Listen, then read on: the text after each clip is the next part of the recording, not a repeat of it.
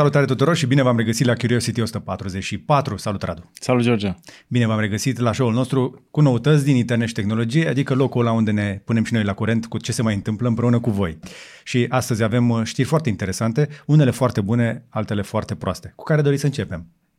Una și una. Luăm una și una? Luăm una și una, dar puteți să alegeți voi. Ca de obicei aveți desfășurător în descriere, puteți sări la minutul și secunda care vă interesează, puteți sări inclusiv peste plasarea pe care urmează să o fac fix acum și o să dureze 20 secunde. Sau poate că nu vrei să sari peste plasare ca să afli că avem marfă nouă pe gb.ro.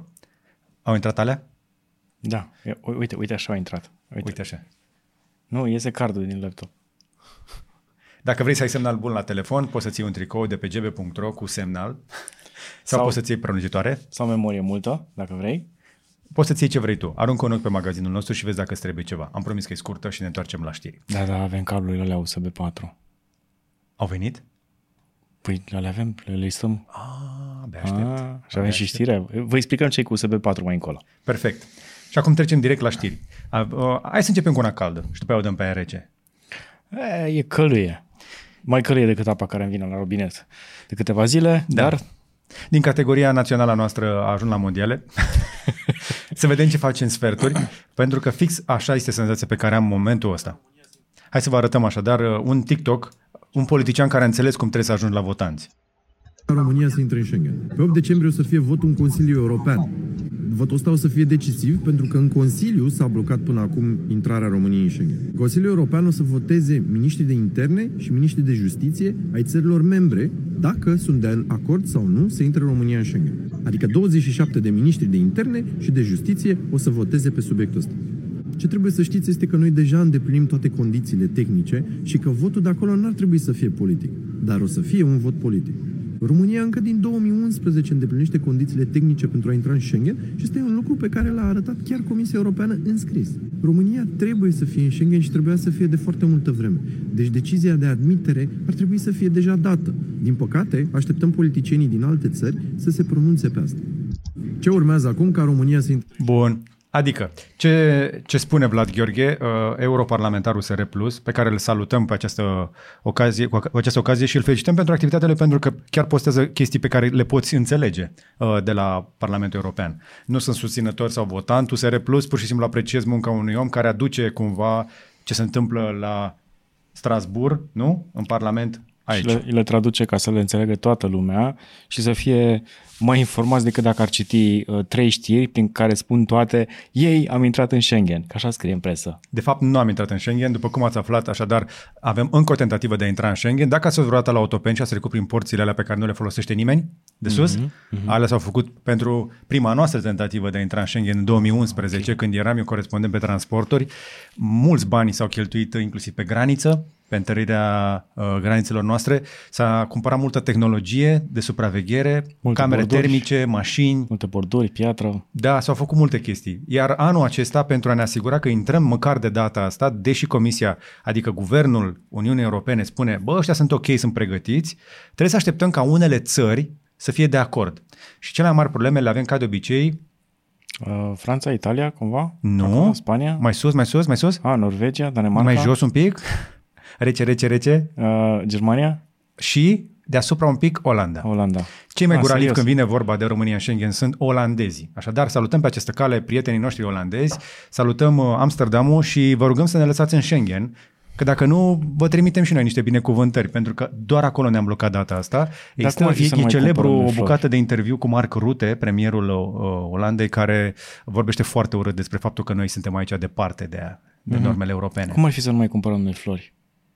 Mm-hmm. N-ai cum, Vreo șase luni așa. Nu boicotăm Dar nu, să, nu boicotăm, avem și noi flori frumoase. Nu boicotăm. Vinde la ghiveci, ca să mai ținem Am și cumpărat flamă. acum vasele alea care o să stingem focuri pe mare.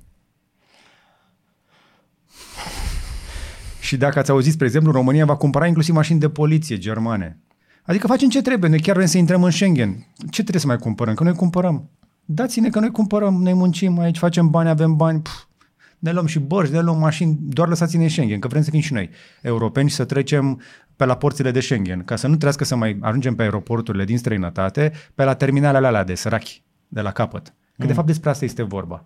Da? Intrarea în Schengen este pentru unii o formalitate, pentru alții este um, o binecuvântare care trebuie să vină de foarte multă vreme. Pentru că dacă suntem europeni și facem parte din clubul ăsta, ar trebui să putem să ne mișcăm camioanele, să ne mișcăm oamenii, turiștii, să ne mișcăm mărfurile, să ne mișcăm și noi, ca toți ceilalți din Uniune, din zona Schengen, Adică vrei să spui că fără fricțiune. am putea să nu ne mai întoarcem de la o, o ieșire din Ungaria la alta, uh-huh. 30, 40, 50 de kilometri pe câmp, Uh-huh. pentru că Exact. Mm-hmm. Și am putea, spre exemplu, să nu mai fim blocați în, uh, în vamă, spre exemplu, pe Viena și să, aproape să riscăm să pierdem avionul când mergem la Berlin. da, Da? ar fi o idee. Ar fi o idee. Intrarea în Schengen înseamnă mișcare mai ușoară, mai puțină fricțiune. Este ca și cum dintr-o dată scoți din timpul de navetă, nu știu, un sfert și simți că a contat, nu?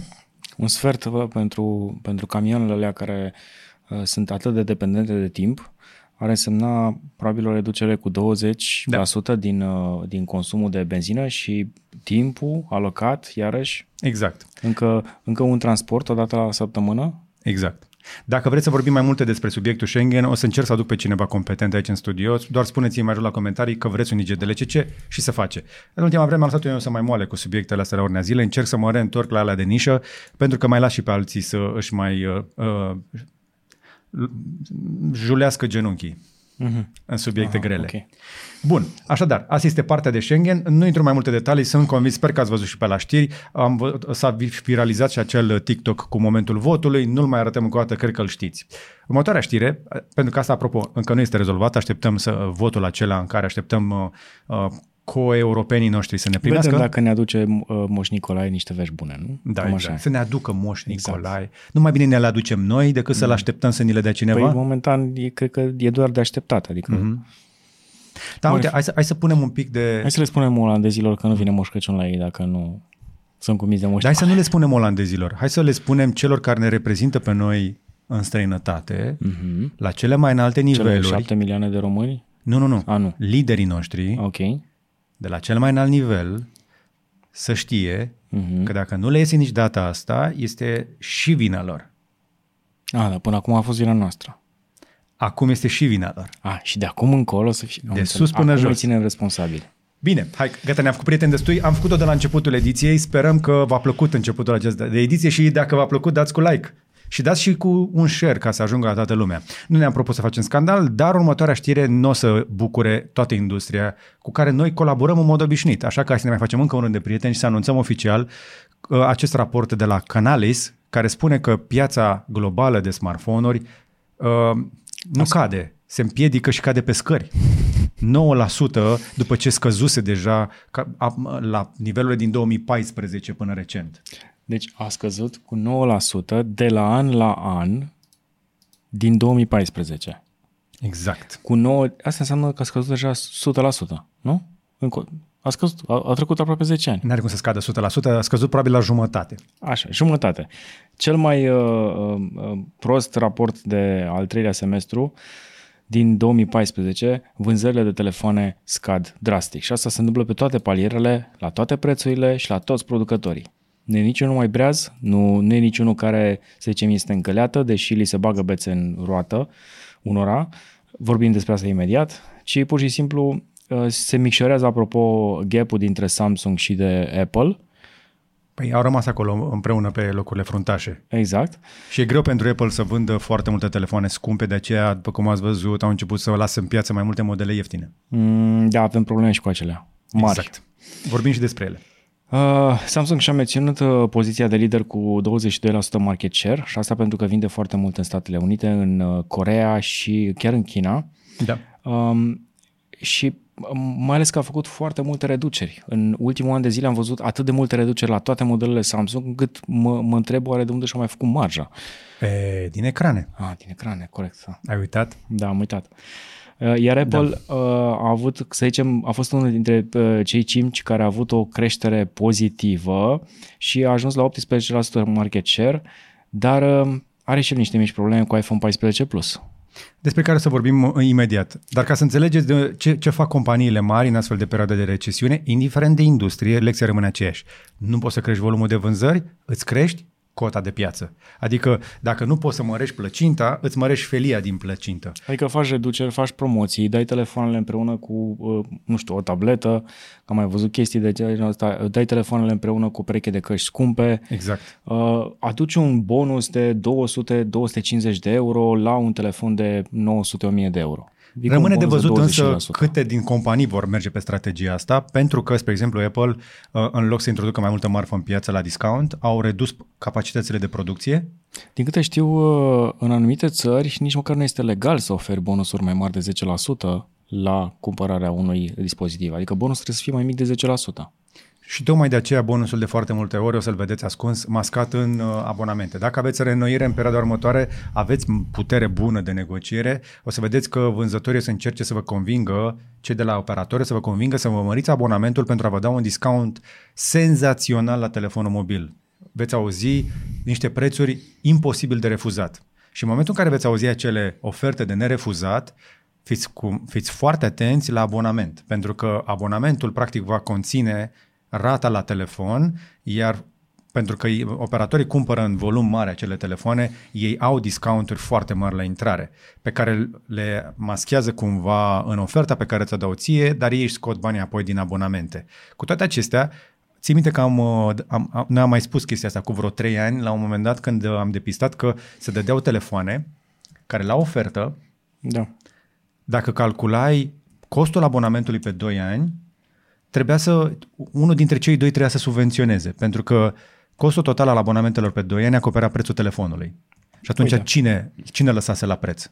Uite, 20 de euro Așa? fără TVA. Da. Luăm fără TVA, să zicem uh, 20 de euro ori 24 de luni sunt 480, 480 de euro. euro. Dacă tu îi cumperi telefonul la de 1000 de euro la 480 de euro, să zicem că abonamentul ți-a ieșit relativ gratis, dar acolo mai adaugi și TVA-ul, deci mai adaugi în 20%. Și pe lângă asta o să, iei, o să te tentezi să te duci la abonamentul de 25 de euro. Cât e? 100 și ceva de lei, da? 25 de euro ori 24 de luni sunt 600 de euro și vei primi uh, un telefon de 800 de euro Așa? um, cu o reducere de 400 de euro. Pam, pam, și deja compania este pe profit. Uh, și acum, realist vorbind, dacă chiar vrei să mergi la economie, uh, 7 euro, dintre care 1,80 și ceva se duce către, um, către copii, ori 24, sunt 168 de euro. Pam, pam. Asta este prețul unui prepaid în piață, care îți oferă în momentul de față atât de multe minute și SMS-uri și internet, încât nu ai cum să le consumi, nici dacă, Exact. stai, dacă nu mai stai niciodată pe Wi-Fi. Așadar, încercați ca în acest sezon de lansări de telefoane să fiți uh, chipzuiți cu banii voștri și să vânați cea mai bună ofertă. Dacă aveți un telefon mai nou de 3 ani, nu aveți niciun motiv să-l schimbați, vă spunem chestia asta deja de vreo 2-3 ani Telefon de... Uh, ăsta are 2.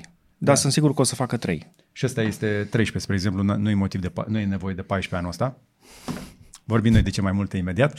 Uh, dar chiar și așa, d- telefonul pe care l-ai cel mai probabil este suficient de bun. Și atunci fii atent la abonament și încearcă să controlezi costurile peste tot, pentru că încă mai sunt bani în piață și ar fi bine să mai rămână și banii în buzunarul tău pentru perioada care urmează. Dacă ai văzut interviul cu Dragoș Cabat, uh, IGDLCC-ul din weekend, cred că e cel mai lung de până acum, 2 ore 50. Da, și destul de greu de urmărit am văzut uh, de- de la oamenii care intră și ies pe el, de pe el atunci De mai când- multe ori. De mai multe ori, pentru că e, într-adevăr, e, trebuie să-ți trebuie să te pregătești un pic pentru chestiile pe care le spune Dragoș acolo. Uh, da, pe- uh, omul pe care l-am avut în interviu este primul CFA din România. Uh-huh. Vă las să înțelegeți din interviul la ce chestii importante e treaba asta. Adică e un om cu calificare de mai mult decât un ministru de finanțe. Și a zis niște chestii foarte tare în interviul ăla, care ar să vă pregătească pentru perioada care urmează și am, uh, după interviu am mai stat noi de vorbă un pic, că, na, după, după trei ore de interviu, Da, da, zi. mai stai un pic. Am mai stat un pic de vorbă după și am stabilit că ne vom mai vedea o dată până la sfârșitul anului ca să facem un plan de recesiune. Dar până atunci, spunem la comentarii dacă ți-a plăcut uh, interviul și ce ai vrea să afli din următorul episod. Și dacă Ge- George a făcut promo, o să fac și eu promo la materialele în care îți spun cum o să, cum o să faci telefonul să meargă mai repede. Ăla pe Uh, care l-ai.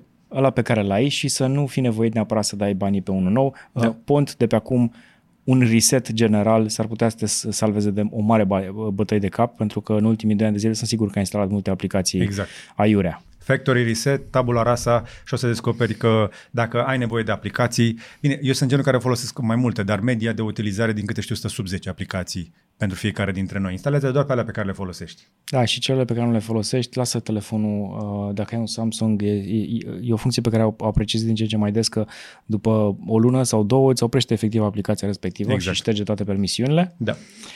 Și A, mergem apropo, mai de... pe Samsung-urile pe care le avem noi pe aici prin sertare, au venit update-uri în ultima săptămână, uh-huh. în ultime două săptămâni, pardon, și pentru Z Fold 4. Și pentru 2 au venit.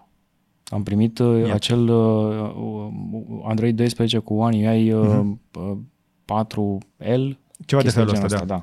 Pe Android 12. Am meniul ăla frumos jos cu iconițele cu licențe. Da, da, da. Perfect. Bun, deci piața așadar de telefoane în scădere. Dacă vă uitați în top, foarte scurt, aș vrea doar să recapitulez că avem Samsung, Apple, Xiaomi, Oppo și Vivo.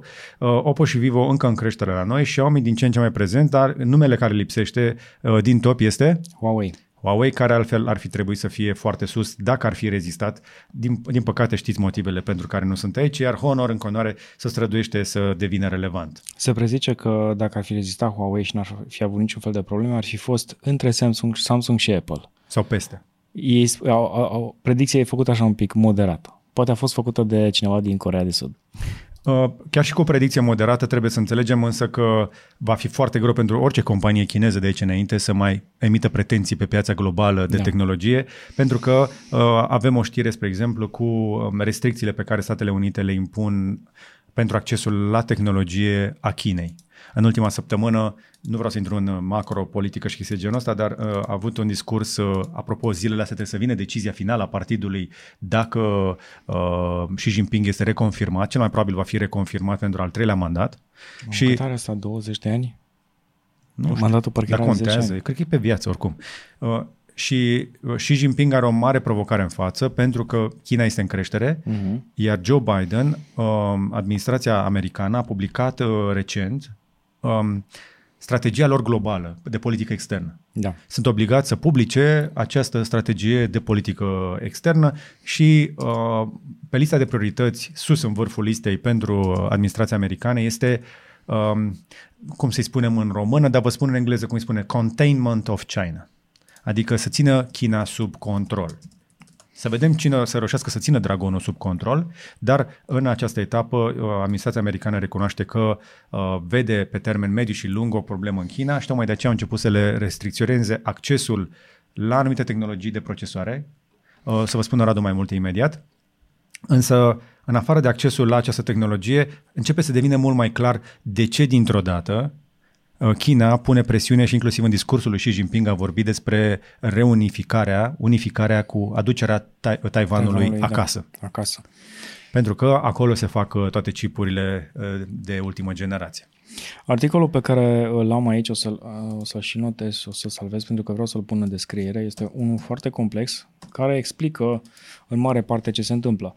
Um, cu un pic de istorie în China, cu cooperarea și conflictele dintre Statele Unite și de China.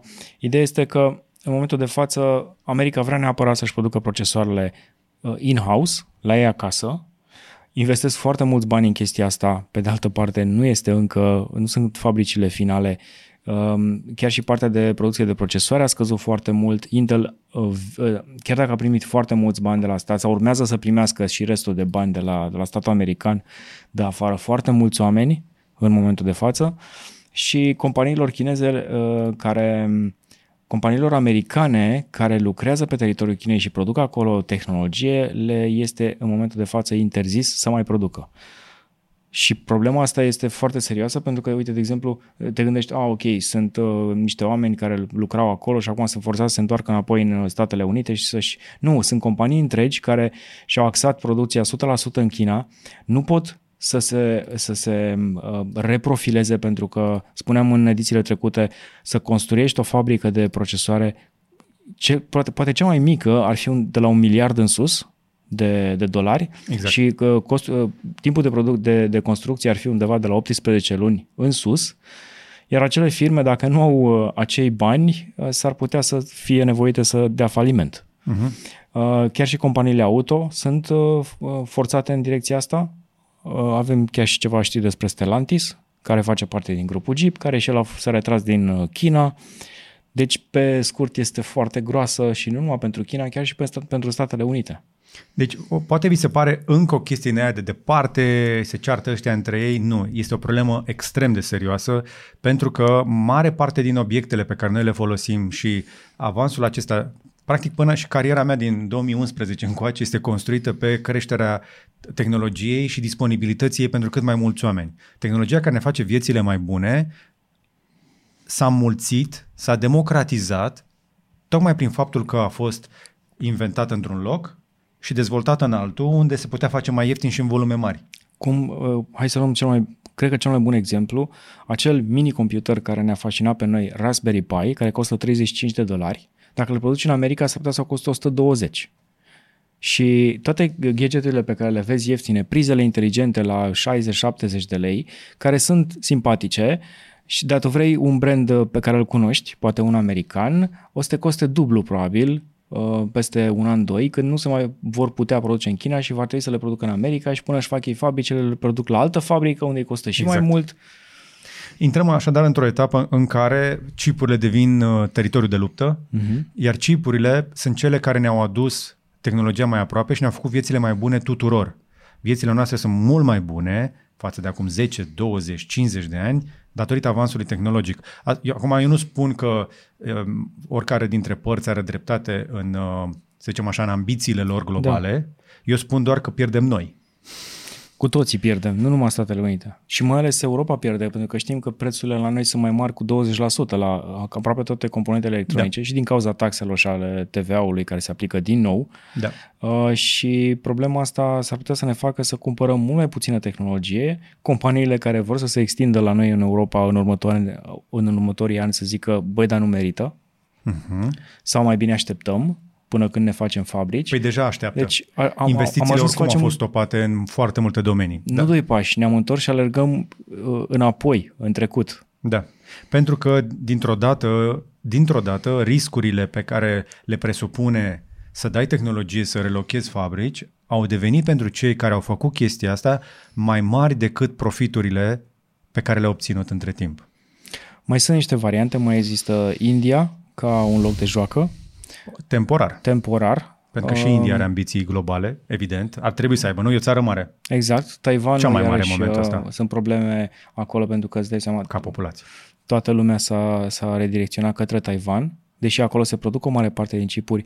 Uh, cred că cea mai mare parte se produc însă în China. Evident. Și puțină lume știe că cea mai importantă metodă prin care China încearcă să convingă Taiwanul să se reunifice nu este presiunea militară. Da. Ci businessul.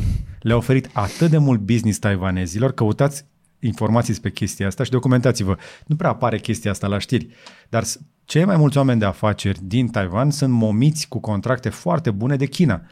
Și nu de azi de ieri, ci de suficient de multă vreme, încât au devenit un pic dependenți de partea aia, de aceea Statele Unite au intervenit și au spus, hopa, stai, că dacă vă duceți către partea aia, păi dați-ne business voi.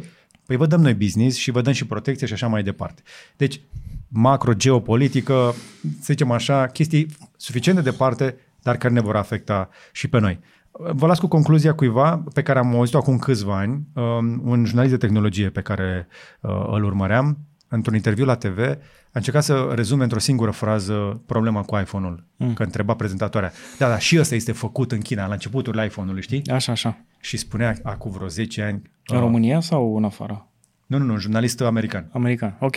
Cred că era vorba de Bill Weir.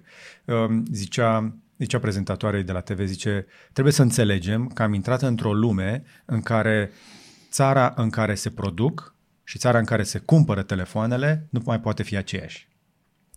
Exact. Și dintr-o dată încercăm să ne întoarcem 10 ani înapoi și zicem, poate n-a fost o idee chiar bună. Uh, nu, nu, nu, nu. Avem niște orgolii de la niște uh, oameni, realist vorbind... Decuplați de la realitate. Bătrâni. Exact. Și senili, unii dintre ei. Da. Care pur și simplu își doresc să fie așa cum era pe vremuri, la ei. Da. Obsesia Ce bine că nu au avut comunism oamenii ăia. Când ne întorceam în alte discuții. Hai, mergem mai departe Hai. cu știrile.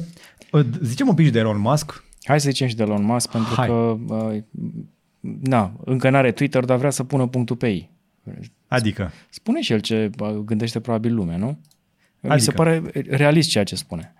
Hai să, hai, dacă... hai să vorbim așadar. Uh, dacă dați o căutare, nu, dacă deschideți pur și simplu Twitter, o să vedeți că uh, trending în momentul ăsta ca număr de subiecte este Elon. Este Elon în cea mai mare parte a timpului. Și dacă dai o căutare cu Elon, eu, eu, eu în locul lui cred că aș fi intrat în depresie de mult, poți să găsești mai, mai multe ore decât și-a luat el în ultimele două săptămâni, nu cred că și-a luat nimeni. Și indiferent dacă îl place sau nu, i-am și dat o, o chestie pe Twitter în care am spus chestia asta, indiferent dacă îl place sau nu, nu poți să ignori cât de mult a făcut deja. Până și ucrainenii au recunoscut că au primit foarte mult ajutor de la el și inclusiv direct din buzunarul lui, nu doar de la compania lui.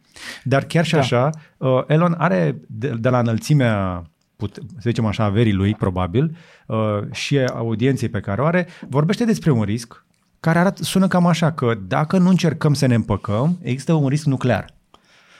Da.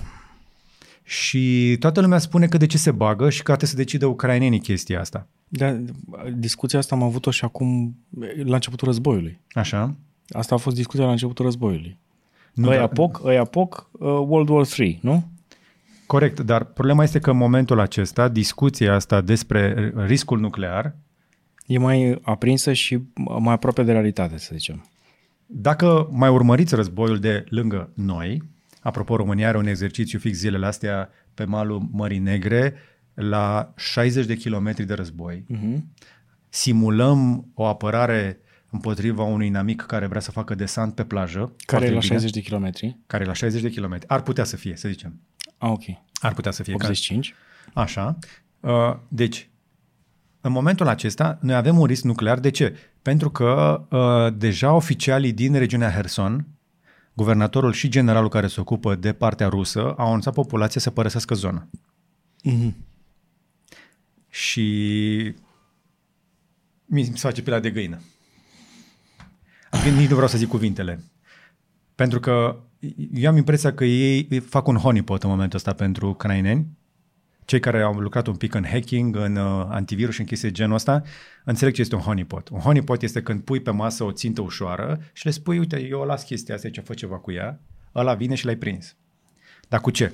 Pentru că cea mai mare problemă pe care are acum uh, în uh, Ucraina Rusia este că nu poate avansa pentru că trebuie să uh, avanseze ca în răz- primul război mondial. Da. E un mare câmp deschis trimit trupe ninja style, ăștia le bombardează cu rachete și cu drone și cu de toate și le mor pe capete recruții. Și atunci s-au pus pe niște poziții de artilerie și trag unii cu rachete unii în alții, dar nu pot avansa pentru că e numai câmpie. Uh-huh. Este o zonă... Și au ales cel mai greu teren.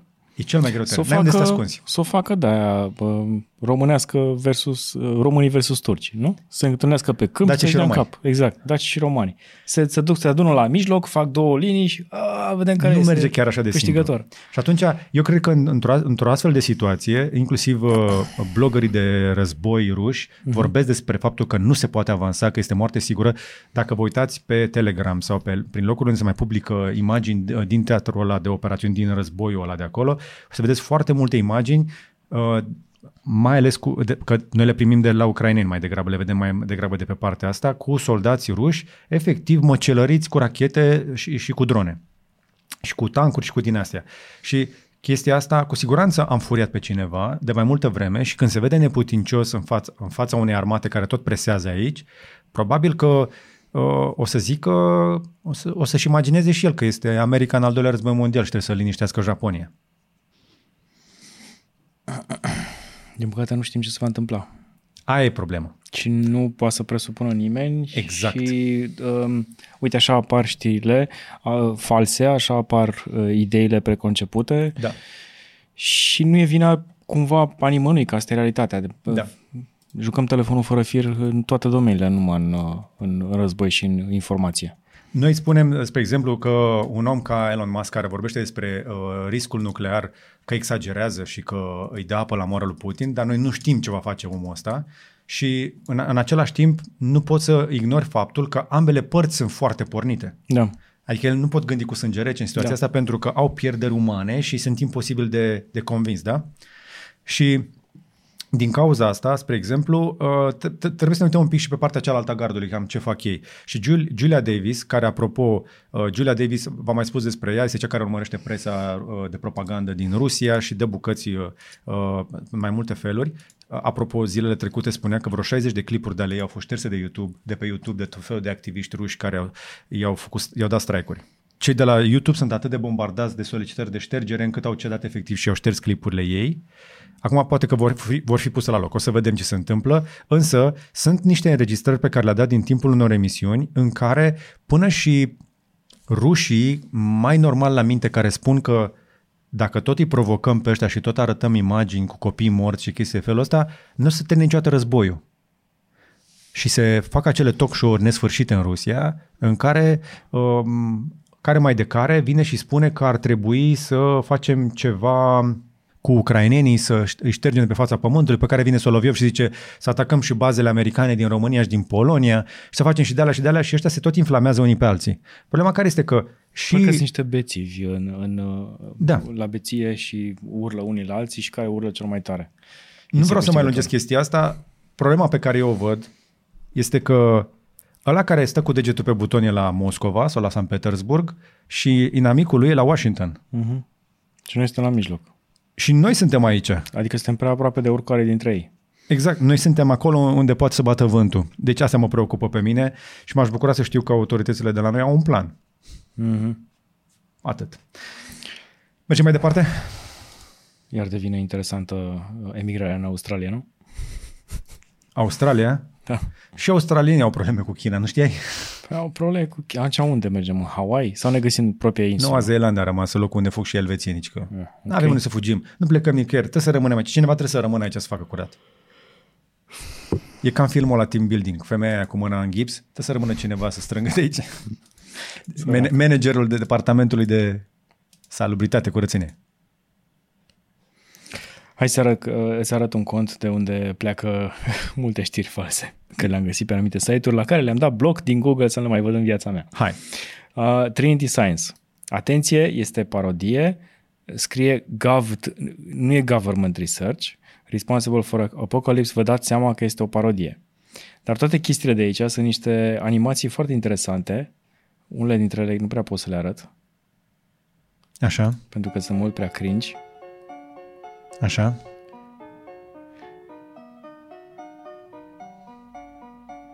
Vreau doar să știți că chestia asta este o parodie. Repet, este o parodie. Cineva face mișto, are ce- ceva skill de animație și toate prostiile pe care le veți, vedeți uh, uh, aici, o să le vedeți probabil sub formă de știri pe internet, pentru că cineva le ia de bune. Da, exact. Și um, apropo de chestia asta, cineva posta recent un pașaport românesc pe care l-a desfăcut, l-a făcut bucăți și a găsit un chip în el și a zis că așa suntem urmăriți. Mamă, Mergem cu, în- cu Avea pașaportul sute la de noi. mii de, de, de urm, uh, zi de aprecieri pe Facebook chestia aia. Uh-huh. Pentru că uh, pașaport, prin pașaport ne urmărește. Da. Ok. Și Apropo. te, cu telefonul ce facem? Nu, nu. Dacă aveți pașaport cu chestia de semnal, semn biometric pe el, ăla datele tale biometrice sunt stocate într-un chip. Este o formă de a stoca înălțimea ta, mi se pare, niște, câteva date pe care le verifică apoi sistemul și verifică că tu ești tu, nu doar că ai o bucată de hârtie. Chestia asta are 34 de milioane de view-uri.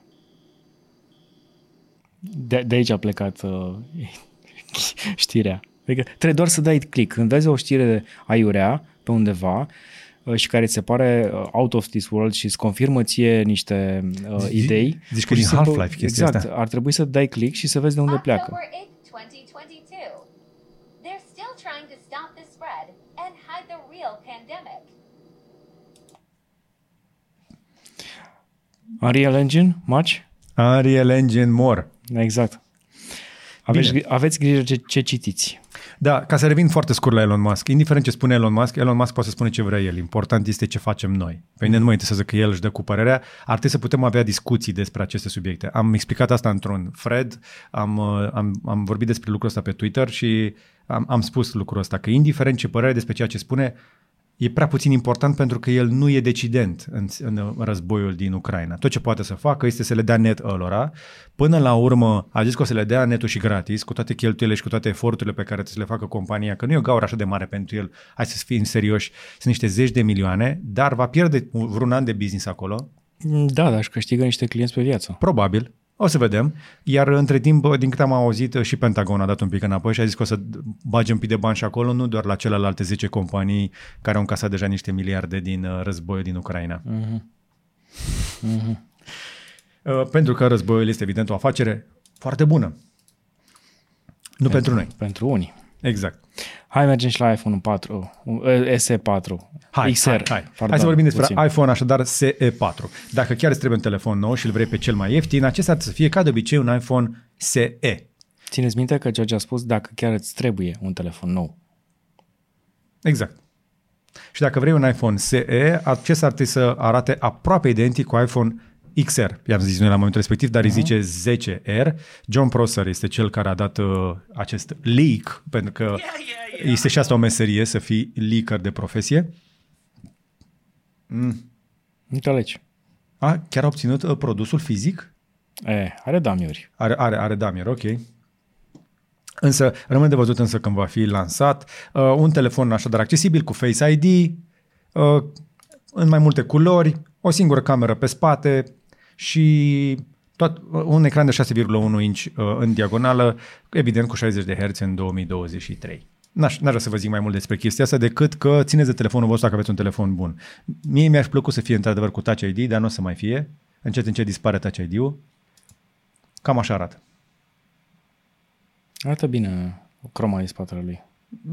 Da, Foarte bine arată. arată foarte bine. Ok? Și îmi place toaleta aia. Da, da. Mi se pare brilliant. Da, o toaletă care arată corespunzător. și scrie deasupra Genius Bar. Gareth? Da, da, da. Aha. Aluzie la um, um, băieții de, te- de, de uh, foarte pricepuți la tehnologie din magazinele Apple, care li se Genius Bar, știi? E Da, locul unde se știu. repară Bine, serviciul. eu, eu nu vreau să trolez pentru că mie mi s-a părut întotdeauna o experiență faină în magazinele Da, Apple. este. Oamenii ăia se, se poartă foarte frumos. De Uh, pe, dintr-un motiv foarte simplu. Nu au target de vânzări. Treaba lor este să facă oamenii să se simtă bine în magazin și să afle chestii despre lucrurile care îi interesează mai mult. Dar spuneai că avem o știre despre iPhone 14 Plus, Radu? Da. Apple are niște uh, mici probleme cu adopția lui 14 Plus din motivele pe care le-a spus și George în uh, review-ul lui 14 Plus, acela că este foarte similar cu iPhone 13 Max ca și preț și e mai slab. 10 Pro Max și este... Pe, Pro Max, da. Prea A, 13 Max, 13 Pro Max. Și e prea scump. Apple uh, a oprit deja cel puțin o fabrică din uh, China, i-a spus unui din, unuia din producători să oprească producția lui 14 Plus până când își reeva- reevaluează cererea pentru acest telefon. Pentru că dacă mai are multe 13 Pro Max de vândut, mai degrabă le vinde pe acelea decât să producă 14 Plusuri care n- costă mult să le produce acum și s- va trebui să le vândă mai ieftin mai încolo pentru că nu se vând acum. Exact. Iar socoteala celor de la Apple, jocul lor este pe termen lung. Ca să nu afecteze valoarea brandului, ei trebuie să țină prețurile sus. Dar ca să facă bani, ar să scadă prețul și să vândă mai multă cantitate. Pentru că banii adevărați în business se fac din volum, din rata de întoarcere a banilor băgați în producție și apoi scoși sub formă de profit. Cu cât vinzi mai multe bucăți, cu atât întorci banii mai repede. Nu contează neapărat prețul, contează cât de mult, ce, ce volume poți să vinzi. Contează că ai, că ai vândut nu 1000 de telefoane, ci că ai vândut, să zicem, uh, 100 de, uh, 1000 de telefoane ar însemna un milion, da? Da. Deci, dacă vinzi marfă de un milion, a- ai o marjă de profit. Dacă vinzi marfă de 2 milioane, nu contează că telefoanele au fost de 500. Pentru că marja este proporțională. Exact și Apple va ținti automat să intre și, și la um, utilizatori care nu au avut un iPhone până acum, că ăsta Da. a fost și scopul lor inițial, pentru că atunci când cumperi un telefon, indiferent de telefon, dar mai, mai ales la Apple, uh, partea de profit vine și din aplicațiile pe care le cumperi din App Store, unde o parte din revenue respectiv se duce și către Apple și serviciile pe care le folosești de la ei și căștile pe care probabil le vei cumpăra pentru telefonul respectiv. Da. Un client va veni cu mult mai mulți bani decât uh, uh, prețul acelui telefon în ecosistemul Apple. E bine, știrea de, de asta cu scăderea uh, producției este chiar uh, din India, deci știm uh, așadar de la sursă unde sunt deja tot mai multe fabrici, pentru că Apple progresiv de vreo 3 ani tot mută fabrici din China către India, unde a avut mici probleme de a pune oameni la muncă. A mai fost da. Da. o grevă, niște geamuri sparte. Da, dar și, cum să zic, uh, lucrurile și-au dat drumul pentru că Da. da. indienii au înțeles până la urmă că e mai bine să muncești în fabrică la Apple decât uh, Să stai degeaba. în alte fabrici care sunt mult mai murdare. Diferența, apropo, între uh, fabrica de la Apple și cea din uh, India era uh, era cotată pe o scară de la 1 la 10, ca Apple fiind 10 și celelalte fiind 2. Ca și condiții de lucru și uh, salubritate și chestii de genul ăsta. Da, exact. Anumite fabrici, nu mă refer la Tata, de exemplu, care și este super high-end. Ok. Bine, adevărul e că dacă vrei să faci tehnologie, nu e să faci un, uh, un spațiu de muncă curat, Da, m-am nu documentat, este opțional. m-am documentat un pic despre fabrici pentru că mi-ar plăcea să mergem să le vizităm. Dar noi tot vrem chestia asta de Yes. mai multă vreme. Chiar și în India. Da, de ce nu? A- Am, am promisiuni că putem intra în niște fabrici în China, dar trebuie să putem ajunge acolo în primul rând. Uh-huh. Cred că va deveni din ce în ce mai greu. Uh, bun. Hai să vorbim uh, totuși și despre chestii care ne fac, uh, ne dau inspirație. Și când vine vorba de inspirație, ne uităm la concepte sau uh, telefoane noi sau chestii care poate nu vor vedea niciodată lumina zilei decât sub formă de concept. Și hai să vorbim despre un rollable phone de la Motorola, care în loc să se lungească pe orizontală, se lungește pe verticală. Acum, bine, întrebarea este cum o să-l ții tu. Că dacă îl ții răsturnat, Mai țineți minte? Uh, Da. Acel uh, ThinkPad, da, foarte drăguț, sper că l-au așa, Razer-ul. Și bineînțeles acum vine jucăria noastră care se lungește exact așa cum te-ai aștepta. ia să vedem. Să nu vă, să nu vă ține gândul la prostii, da? Bam! Hai că arată drăguț. Arată foarte bine chestia asta. Se transformă într-un telefon capabil, doar că display-ul se duce pe spate. Se rulează pe spate. Și mie îmi place să spun telefon așa. N-au arătat decât uh, demo ăsta, nu știm exact cum este, dar uite cum se duce display-ul în spate. Da, se duce pe spate, se rulează. Yes. Știm deja că ecranele OLED sunt suficient de avansate deja încât să se poată rula. E mișto ideea și pentru laptopuri, ca să-ți Da. da. crească. Ok, te uiți la film, îl lași așa, vrei pagini de web, vrei uh, lucruri de genul ăsta, îl faci să se lungească. Da, Îți dai seama câtă înălțime ai? bineînțeles. Îmi place foarte mult ideea asta uh, și abia aștept să văd așa ceva pe piață. Uh, Cred că un loc important în care se poate dezvolta tehnologia telefoanele mobile nu mai este puterea de procesare și nici bateria, care deja este foarte bună, ci în zona de ecrane rulabile. Pentru că nu mai putem să le facem altceva. Deja au un miliard de culori, deja au uh, 120 de herți, sunt, Da. da. cum să zic, sunt mai bune decât o fereastră la capitolul Da. ăsta. Sunt mai vivid, mai colorate, da. mai luminoase decât o fereastră. Și cu toate acestea rămâne o problemă. Trebuie să le bagi într-un buzunar. Da, Până când ajungem la telefoanele brățară pe care chiar să vrei să le porți, mai avem un pic de drum. A, n-aș vrea să am. Nu mai vreau să am ecran color pe, pe Nici mână. eu. Nici eu. Distragerea atenției. nu. Exact. Dar cu focus moduri și cu chestii de genul ăsta, cred că merge. A, da, focus, fo- știi care e cel mai bun focus mode? Îi dai off la Bluetooth Mhm. sau uh, dacă îl Pe așa folosești fac prea și eu. des, uh, îți lași telefonul în altă cameră, cum ar fi, de Cu fața în exemplu, jos. eu las aici și cobor jos. Da, Și în felul ăsta ajung să mai și vorbesc cu oamenii. exact. Hai să Motorul- mergem mai departe. Ai văzut motor electric pentru orice bicicletă? Nu, dar sunt E tare un proiect curios. interesant. Cel puțin mie îmi place ca idee. Ok. Motorașul ăsta mic se prinde doar de tija de la șa, uh, are și regenerare, are o baterie de 234 de Wh, îți oferă asistență pentru 30 de km și deci, sistemul de montare, deci clipul ăsta scurt, e un proiect de Kickstarter, e brilliant. Îl scoți, l-ai montat, fără șurbență, fără nimic și are rotiță în spate care îți uh, împinge uh, roata de, din spate a bicicletei. Deci poți să-l montezi practic pe orice bicicletă. Se pretează mai mult pentru biciclete care n-au uh, roți de mountain bike Uh-huh. și biciclete mai ușoare, desigur. Dar dacă 30 de km pe o bicicletă de genul ăsta îți dă măcar 15 pe bicicletă mai puțin uh, uh, simplă, ca să spun așa. Foarte interesant conceptul. Deci motorașul ăsta e și baterie și motor, poți să-l dai jos, are și uh, uh, o mică alarmă acolo dacă vrei să-l lași pe bicicletă. Uh-huh. Deci e un asist, să zicem așa. Exact, e un, e un asist. Practic n-ai nevoie de mai mult în oraș. N-ai nevoie de o bicicletă super electrică pe care să te chinui să o încarci. Ai chestia asta Da.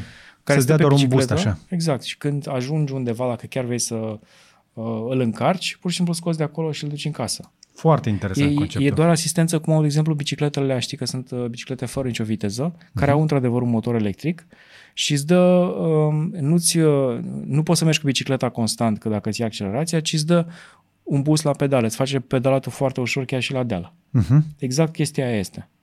Da, mai degrabă un asist de genul ăsta, un, un hibrid de felul ăsta mi se pare o idee mai bună.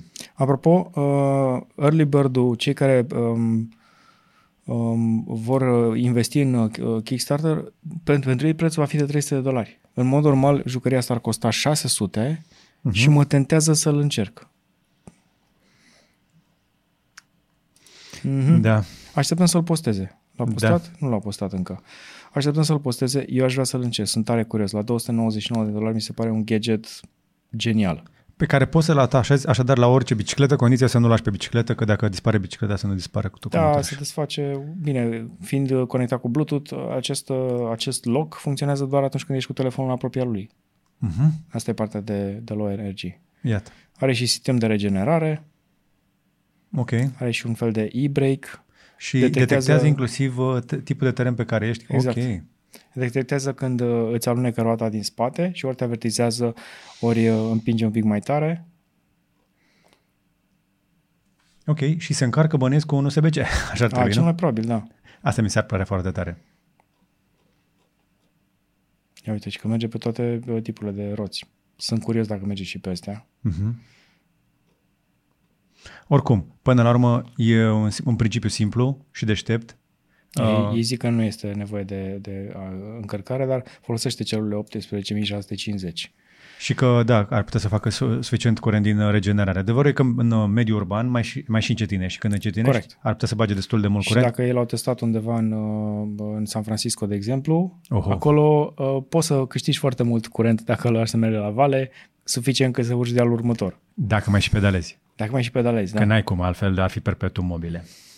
Bine, asta este un gadget care ne-a plăcut uh, și abia așteptăm să-l încercăm dacă se va putea pre- mai curând, să zicem. Ai zis de Frame.io? Nu, ce este Frame.io? Frame.io? Frame.io este o bucățică de tehnologie, ca Așa. să spun așa, în cloud, care a fost cumpărată de Adobe, desigur, pentru că au început și ei să agațe companiile mici din domeniul ăsta, care îți permite să colaborezi foarte ușor pe um, proiecte video, indiferent de format. Ok. Uh, Doar că tu trebuie să le copiezi pe PC, să le urci în cloud respectiv, să urci proiectul de Adobe și să inviți pe cineva. E Da. practic un editor online care folosește putere de procesare puțin de la PC-ul tău și puțin din, uh, uh, din, uh, dintr-un data center de undeva închiriat de Adobe. Ok. Acest, Practic e chestia aia ca la, de la GoPro, Da, ceva de genul ăsta. abonamentul ăla lor în care tu urci chestiile în cloud. Exact, ceva de genul ăsta. Mhm. Uh-huh. Doar că asta e pentru mai mult pentru colaborare.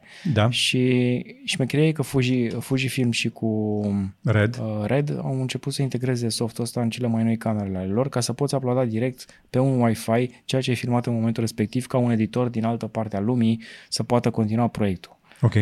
Sau să, să vadă exact ce se întâmplă înainte să termini tu filmarea. Mi se pare brilliant chestia asta. Dacă ai un editor Este. care face treaba asta, tu filmezi, de exemplu, niște scene de film și camera îți uploadează automat către contul respectiv și editorul, chiar dacă nu e locația respectivă, poți să ai acces la cel mai bun editor posibil care să spună nu-mi place cadrul ăsta, trebuie să-l filmezi din nou. N-am cum să lucrez cu el, trebuie să faci cumva să filmezi din nou treaba asta. Foarte tare. Și sunt on set acolo, nu trebuie să repete filmarea a doua zi, după ce se uite cineva care le-a descărcat. Chestia asta cu descărcatul ne mănâncă și nouă timp, pe de altă parte.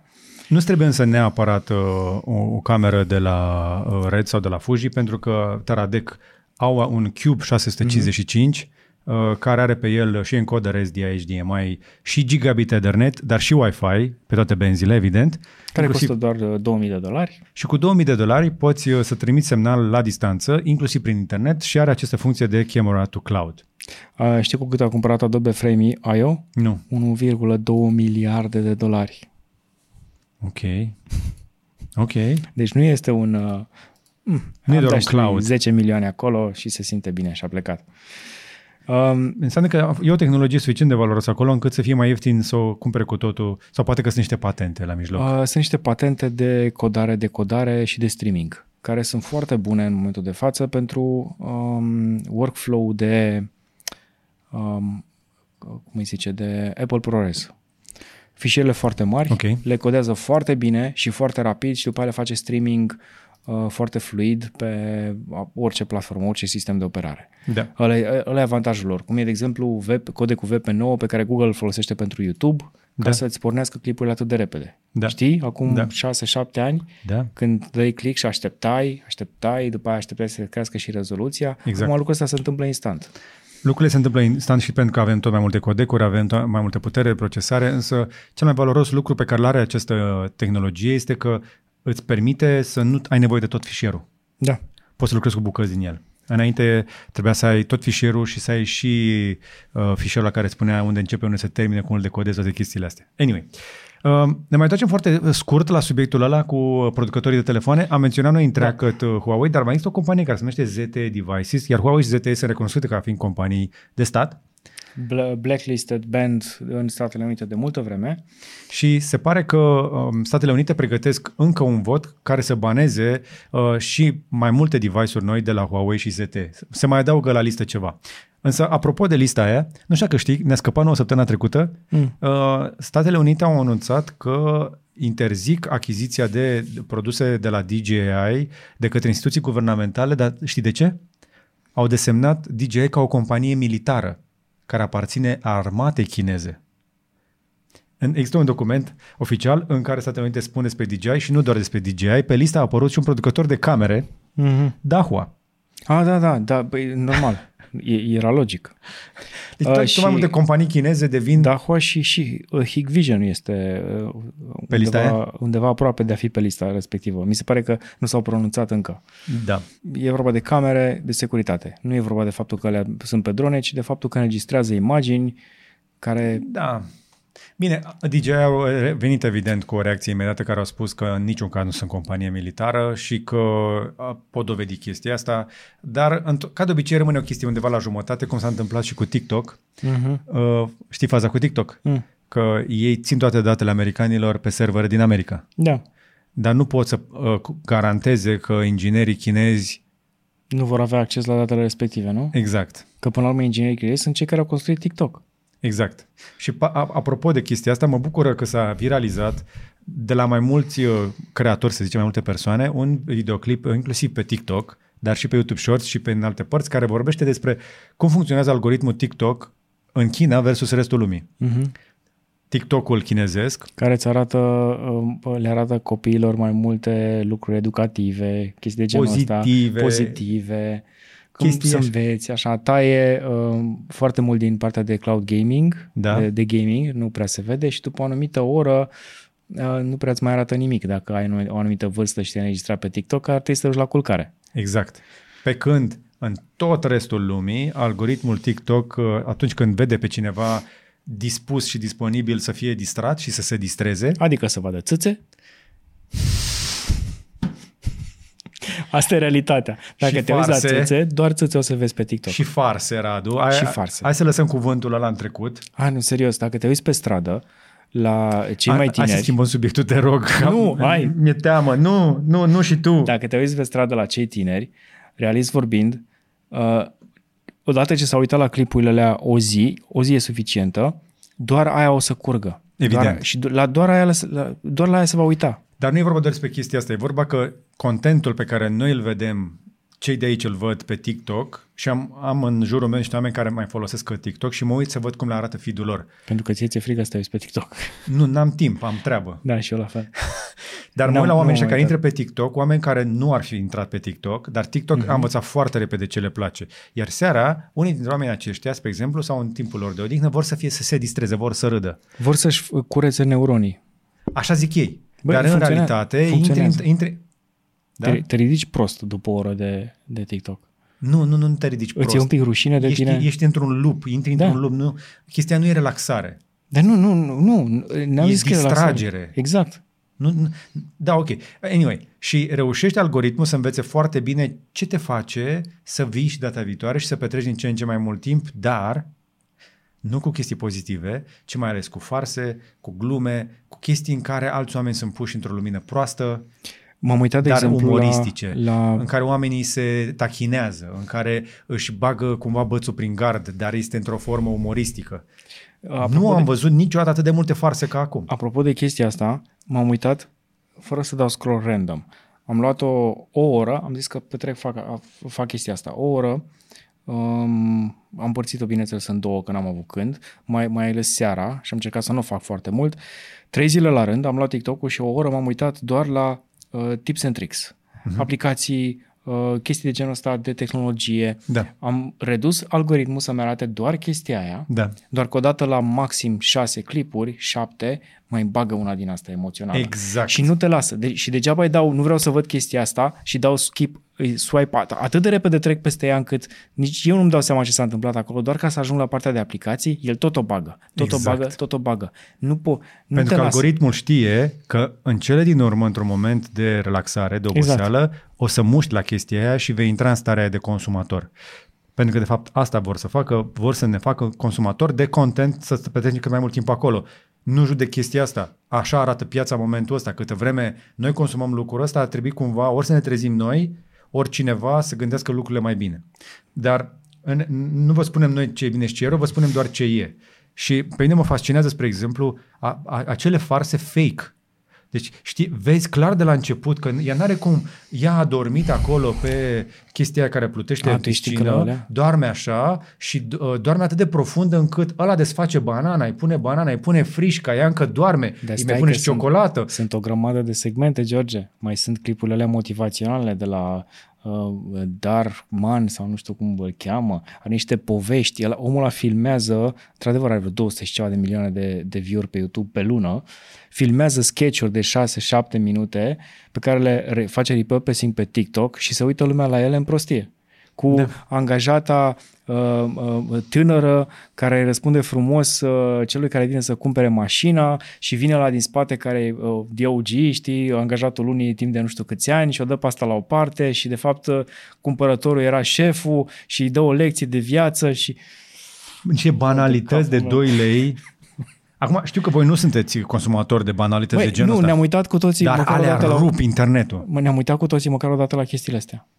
Ne-am uitat măcar o dată, dar Motivaționale. măcar noi am depășit chestia asta și sper că și voi. Tocmai de aceea spuneam uh, uh, miercuri seara pe, pe Twitter că sunt foarte mândru de echipa de la Cavaleria care reușește să crească acest canal și celelalte ale noastre merg în continuare ok, dar ne încetinește rata de creștere și încetinește la toți creatorii concentrați pe tehnologie sau pe content quality, dacă vreți, pentru că distragerea atenției funcționează excepțional de bine în momentul ăsta, nu pe o singură platformă, că nu mai există doar Facebook care să-i distragă.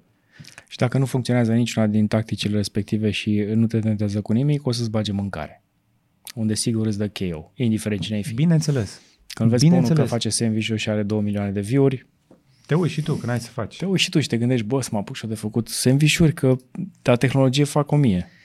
Hai să mai vorbim despre un pic de tehnologie, că de aia suntem aici. Uh, pe Tom's Hardware, știți că mai există Tom's Hardware? Da. Avem o știre despre USB 4 cu 80 de gigabiți. Specificațiile pentru acest cablu. Radu, ai legătura. Acesta este, l-am arătat cred că și data trecută, dar uh, ce s-a întâmplat aici? De fapt, au arătat logo-ul pentru 80 de gigabytes, gigabits pe secundă și de fapt noi îl avem pe ăla de 40, că n-a ajuns cablu în producție încă, cred că. Deci ca să înțelegeți că la cablurile astea foarte valoroase, lungimea nu contează. Lungimea e cea mai mică parte Exact. a problemei. Și într-adevăr n-ar trebui să fie foarte lung, că ar trebui să fie cablu de transfer pentru SSD-uri, de exemplu. Ar trebui să fie scurt, rezistent și foarte rapid. Ăsta, de exemplu, 40 de gigabits pe secundă, adică 4 GB pe secundă transfer dacă ai PC de PC. Ar să ai un rai de SSD-uri. Cum avem? Pentru că avem teguru și... Work in progress. Hai. Bun, deci cam așa arată standardul. Dar zi tu mai mult care e treaba Ideea cu este standardul că- ăsta, pentru că nu e vorba doar despre cei 80 de gigabiți. Nu, e vorba și de viteza de transfer, dar și de puterea de încărcare. Așa. Am trecut de la... Vor fi două standarde, din bineînțeles, pentru că USB-C. Apropo, chiar vine clipul la săptămâna viitoare, sunt hotărât și o să-l fac. O să vă stea mintea în, în loc.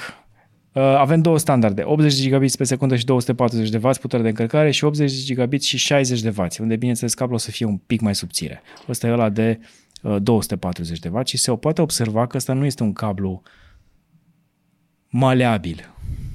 E un cablu gros. Este flexibil, dar nu este chiar Are atât. mult cupru înăuntru, e greu. Pentru că ăsta trebuie să-și încarce un laptop, nu doar să transfere date. Date poți să transferi și pe cablu mai subțiri, pentru că uh, impedanța, Da, pe nevoie rezistivitatea, de rezistivitatea așa de mare ca să transfer date, dar ca să transfer curent, ai nevoie de cabluri mai constant, groase. ai nevoie de cabluri mai groase. Mai ales că se, că se transferă curentul, să zicem așa, pe- curent continuu și curentul continuu încălzește cablurile și atunci cablul trebuie să fie cât mai gros ca să nu se încingă așa de tare. Practic o să poți transfera pe el până chiar um, rezoluție 10K la un 60 de Hz sau În sfârșit, de când așteptam. 4K la, o, la 240 de Hz pe un singur cablu. Ok. O să fie mai scumpe monitoarele, dar USB 4 este aici oficial într-un final și mm-hmm. o, să, o să vină mai multe versiuni, desigur. Ok. Că nu, nu se putea. Bineînțeles. Bun, cât de importantă e tehnologia, George? Oh, pf. de-aia suntem aici, Radu. Știi ce s-a întâmplat în Asia? Ce s-a întâmplat în Asia, Radu? Ai auzit de cacao? Bineînțeles că am auzit de cacao, cacao toc, nu? Uh, Cacao, cacao e cam tot în, în Asia, pentru, în, Corea, în Corea de Sud, pentru că e interfața de plată, interfața de um, um, ride sharing și chiar de comunicare. Cum e, de exemplu, um, am uitat cum îi spune la cea din China. Au, au și chinezii două aplicații de genul ăsta. WeChat. Așa, WeChat-ul, unde poți să faci de toate. Și să Alipay. plătești Alipay. Uh, Au avut niște probleme cu serverul, o zi. O singură zi, Radu? O singură zi. Păi s-a- și ce? Au mai picat netul. uh, și-au dat uh, demisia șefii mari. Pentru că, Pentru că toată țara a făcut o pauză. iată, Nu s-a putut, uh, nu s-au putut face plăți, nu s-au putut face comunicări, nu s-au putut uh, uh, face transporturi. Sper că n-a murit nimeni de foame, uh-huh. dar uh, a fost haos. și din nou, chestia asta ne amintește de, de ce am citit la un moment dat o chestie din Andrei Pleșu, Mm. care povestea el că s-a dus în Germania la o conferință și când s-a, după ce s-a cazat la hotel, uh, a picat curentul vreo 20 de minute, jumătate de oră și a zis, "Ah, s-a pus și a citit sau s-a culcat mai devreme, a făcut el altceva. A doua zi la conferință toată lumea vorbea despre catastrofa economică ce, care a fost uh, acea pană de curent din Germania, știi? Și spunea Andrei Pleșu sfătos așa, îmi doresc foarte mult, dacă, dacă, dacă aveți cumva acces la Andrei Pleșu, spuneți că eu mi-l doresc foarte mult la uh, IGDLCC, spunea că și-a dat seama în momentul respectiv că noi românii vom supraviețui unei apocalipse energetice pentru că noi știm ce înseamnă să mai trăiești și printr-o pană de curent, pe când lumea civilizată se va prăbuși după o pană de curent de un sfert de oră. Într-adevăr, să pice curentul un sfert de oră într-o țară întreagă, cineva pierde foarte mult. Toată lumea pierde. Uh, nu, unii mai câștigă niște timp. 15 minute de uh, discuții cu cei dragi în plus. Depinde dacă ai cu cine să vorbești, da. Ah, apropo de, de power outages, uh, știi că s-a impus că e posibil să se oprească curentul în uh, Marea Britanie Da. între ora, 3 ore mi se pare, între ora 17 și 20 parcă, Mhm. uh-huh. în cazul în care chiar este nevoie. Vor opri curentul. Vor Ok. tăia curentul dacă este cerere prea mare ca să mai reducă un pic din uh, costuri. Rămâne de văzut ce și cum. Am atins mm-hmm. subiectul ăsta cu energia și interviul cu Dragoș Cabat, care am- a- ne-a ajutat să înțelegem un pic mai bine ce se întâmplă și, într-un fel, era inevitabil doar că sunt niște profitori la mijloc care Da. trag ațele. Știm asta. Da. Bine, hai să ne mai mutăm un pic pe chestii mai din viitor, prez, a- prezent și viitor. Din ce în ce mai des avem, cred că n-a mai fost ediție de vreo câteva săptămâni în care să nu avem ceva cu inteligență artificială. Nu, că îi plac și eu lui Vlăduț. Pe de altă parte sunt uh, și destul de în vogă în momentul de față, deci uh-huh. o să iasă în față la orice căutare. Armata americană își construiește fix în aceste momente, nu o să vină să credeți, un metavers. Bine, au mai avut ei uh, aventuri în zona asta, mm-hmm. au avut uh, jocuri de antrenament care semănau un pic uh, cu Call of Duty, în care te puteai antrena. Chiar Da. a fost uh, uh, Army, nu? Da, da, Uh, da. A, a și fost pus public, adică se putea juca. Da. Um, și mai nou, oricum, și Microsoft Flight Simulator este atât de realist în momentul ăsta încât de ce n-ai face o versiune meta? Adevărul e că armata americană se joacă, se joacă destul de mult cu dronele în uh-huh. ultimii 10 ani. Are Așa. multe drone pe care le poate trimite oriunde în lume, care pot căra cu ele bombe și pot zbura la altitudine, altitudine atât de mare încât nu pot fi observate de, de pe pământ. Uh-huh. Se pare că undeva pe la vreo 6.000 de metri pot urca dronele respective Ok. și în uh, soluție și chiar pot zbura până la 20 de ore, cele mai performate dintre ele. Așa este. Și, bineînțeles, există această, um, această cască cu AR care îi va ajuta pe piloții de astfel de drone să f- devină mult mai preciși și mai rapizi uh-huh. și acest video game in the sky, cum îi spune armatic- armata americană, casca se numește Red 6 și are și AR și VR și va fi bazată pe simulatoarele de zbor pe care le-am văzut, cred că și noi, acum uh-huh. uh, mai puțin de un an de zile la CES Da. toată, toată animația de acolo va fi transpusă și afișată în casca respectivă, bineînțeles, la un nivel foarte apropiat de realitate, pentru că imaginile în mare parte le-au luat din satelit. Exact. Și imagini, armata are la- acces la imagini de înaltă fidelitate, de înaltă calitate și le pot uh, procesa pentru că au acces la tehnologie militară, nu? Uite, în decembrie 2021, US Air Force a avut o conferință high level uh, din 250 de locații uh-huh. într-un mediu uh, virtual, tocmai să, uh-huh. ca să-și demonstreze chestiile astea. Oricum lucrurile astea îi echivală la un an de zile sau doi ani de zile după ce s-au întâmplat. Da. Pentru că multe dintre ele sunt cl- uh, classified, top secret. Uh-huh. Sorin Adam Matei, profesor uh, la Universitatea Purdue din West Lafayette, Indiana, uh, a dezvoltat uh, câmpuri de luptă virtuale și pentru antrenament pentru Statele Unite, pentru armata am- americană, spune că tehnologia aceasta, evident, uh, va fi ceva mai simplă decât, uh, să zicem așa, chestii de metavers cu care noi suntem obișnuiți. Mm-hmm. O variantă mai simplă a acestor sisteme sau pentru aceste căști uh, ar putea să fie integrată inclusiv în uh, lunete. Uh, da. Da, pentru că până la urmă e nevoie de augmentare a realității, de afișarea informațiilor în plus pe dispozitivele pe care le folosesc deja. Luneta, casca Da. sau eventual uh, monitoarele dintr-un avion de zbor. Da. Din Și, a- și apropo, uh, domnul profesor Sorin Adam Matei, îl puteți găsi pe matei.org, Ah, da, cool. I think. I think. Foarte tare. Ia să luăm site-ul la puricat un pic. Exact. Să mai citim niște chestii interesante. Uh, și uite, îmi place articolul ăsta care vorbește despre inteligența artificială. Spune că dacă vrei ca inteligența artificială uh, să se comporte normal, trebuie să o tratezi ca pe un om. Da. E și asta o drăguț. logică, nu? Hai să mergem mai departe la Meta, care în- tocmai a anunțat că acum are picioare. Caracterele din Meta au și picioare. În sfârșit. În sfârșit. Facebook aruncă vreo 10 miliarde de dolari în proiectul ăsta. Nu aruncă, investește, Radu. E, unii Și, zic și că nu aruncă. sunt banii tăi, sunt banii lor. Corect. Ba da, sunt banii făcuți pe spinarea noastră. Da, da, da, sunt banii lor. Dar sunt banii lor. Da, sunt banii lor, da. I-au făcut de pe noi, Da. dar i-au făcut... Da. Exact. Și nu au plătit taxe la stat, deci sunt ai lor, 100%. Păi, na. Chiar Și- trimis în uh, Irlanda. Și care e faza cu chestia asta? Acum au și picioare, ok? Păi până acum aveau de, doar de la mijloc în sus și unele car- caractere aveau doar gât. Ideea este că vor să demonstreze și mai arată câte un update de genul ăsta că uh, partea de tracking Da. pentru uh, VR a ajuns într-adevăr la maturitate și uh-huh. poate fi implementată destul de ușor în uh, metaversul lor, ca uh-huh. să spun așa. Și arată mult prea bine ca să fie adevărat, dacă stai să te uiți, la cum își mișcă uh, colega lui uh, uh-huh. Mark Zuckerberg picioarele. Vezi? Uh-huh. Modul cum și le mișcă este foarte realist, e foarte precis, Da. extrem de precis. Da, la momentul respectiv clipul pe care îl vezi a fost uh, prezentat în conferința celor de la Meta și cei de la Meta au recunoscut că au folosit o soluție uh, exterioară de monitorizare a mișcării. Mm-hmm. Uh-huh. O să ai nevoie de mai mulți senzori în cameră, probabil, dacă vrei să ai precizia asta.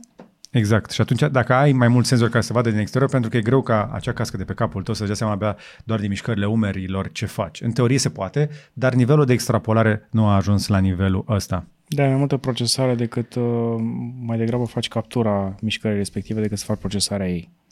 Ne-au păcălit un pic când au arătat că uh, avatarele lor au picioare, dar au vrut să arate ceva next gen care este în lucru și că va veni. Trebuie să-ți mențină cumva interesul investitorilor uh, în, Evident. în direcția asta ca să nu spună băieții aia, băi, ia opriți-vă. Iar face tracking-ul o să vină pe Quest Pro ca să poți să vezi și toate reacțiile acelea face ale, ale avatarelor, ca să nu fie doar uh, o voce suprapusă peste un uh, animoji. Exact. Memoji? Memoji, nu e animoji. Memoji. Me- mai țineți minte memoji? Memoji. Folosește cine avea mem- memoji? Nu știu, l-am dezactivat pe telefonul meu. Dar tu n-ai, tu n-ai Era iPhone. nativ acolo. E pe Samsung. Are și Samsung așa Da, ceva, dar nu normal. zice memoji, zice altfel. Eh, Hai să vorbim uh, acum însă despre o altă soluție care mi se pare interesantă pentru partea asta de VR și AR. Unreal Engine 5 are un nou tool de randare și care începe să facă VR-ul exagerat de real. Da, adevărul e că ai nevoie de procesare la capitolul ăsta, dar am văzut cât de bine se pot descurca noile plăci grafice, nu mai avem emoții, Uh-huh. iar uh, nivelul de detaliu pe care îți poți să-l obții este fantastic. Asta este filmare de uh, filmare, înregistrare de, de captură de AR, uh-huh. practic ce vede un singur ochi, Uh-huh. iar deci zici că ești acolo. Da. Deci peșteră, piatră, uh, lemn sau ce este ăla acolo. bucată de lemn, da. O bucată de lemn. Deci zici că ești acolo. Asta este partea cea mai complicată să randezi, nu doar lumina, ci reflexiile astea, lumina scattered, împrăștiată, Da. care se reflectă din suprafețele alea înapoi, că până și bucata aia de lemn dă un pic de lumină înapoi. Și să o faci la a, atât de aproape, atât de close-up, pentru că în mare parte e destul de ușor să randezi, că nu ai nevoie de rezoluție mare pentru lucrurile care sunt la distanță de tine, dar când ești aproape, Mhm. uh-huh. te, te va deranja să vezi pixelii. Și să te și joci cu o lampă care arată un pic mai old school așa și are niște, ia, și ia o lentilă care aruncă lumina un Cum pic arată aiurea. lemnul? Lemnul mă fascinează, că piatra O, o mai păcălești, da. da. mai păcălești. Ok. Uh, sunt, am mai discutat de asta și de închiriere, aveți grijă și la clipurile uh, din război, care mai degrabă sunt uh, capturi de ecran din uh, jocuri foarte populare. Da, din păcate uh, umblă fake-urile și vor umbla foarte mult în perioada care urmează.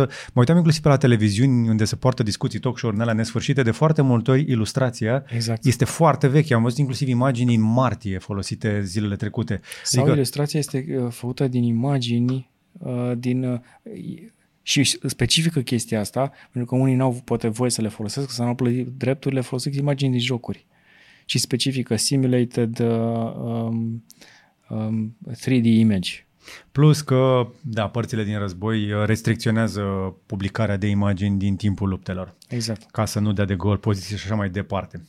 Bun, hai să mergem mai departe să vă dăm și un pic de inteligență artificială. Iar mai adăugăm ceva la scriptul ăla, iar mai amânăm încă o dată filmarea, dar hai să vă arătăm despre cum poți folosi inteligența artificială ca să faci traducere de uh, voce, de discurs, de, dis- de conversație um, pentru o limbă care este, în primul rând, o limbă orală și mai puțin literală. Adică atunci când vorbești ori cu accent, ori cu uh, folosești, cum le spune, uh, regionalisme și Sau chestii de vorbești felul ăsta. chineză sau coreană sau japoneză, care sunt niște limbi foarte orale. Da, sau dacă ești poate în India, unde sunt peste 300 de dialecte. Uite, acum, ăsta e vorba de dialectul Hokkien, nu? Mhm. Și sunt 28 de milioane de speakeri în India, în China, 30, 13 milioane în, Taiv- în uh, Taiwan, Malezia. Da, într-adevăr, este o populație de două ori mai mare decât cea a României Mhm. pentru un dialect. Dacă Asta- vor într-adevăr să facă realitate virtuală în care să poți să vorbești cu oricine de, de pe planetă, un astfel de tool devine important. Uh, că ar trebui să mai revenim la realitate, să nu mai sperăm să vină Google în limba română. Zici? 25 de milioane de oameni doar în China. 28 de milioane. Deja am depășit. Doar într-o regiune Doar din într-o China care regiune din vorbesc China. un dialect de limbă chineză.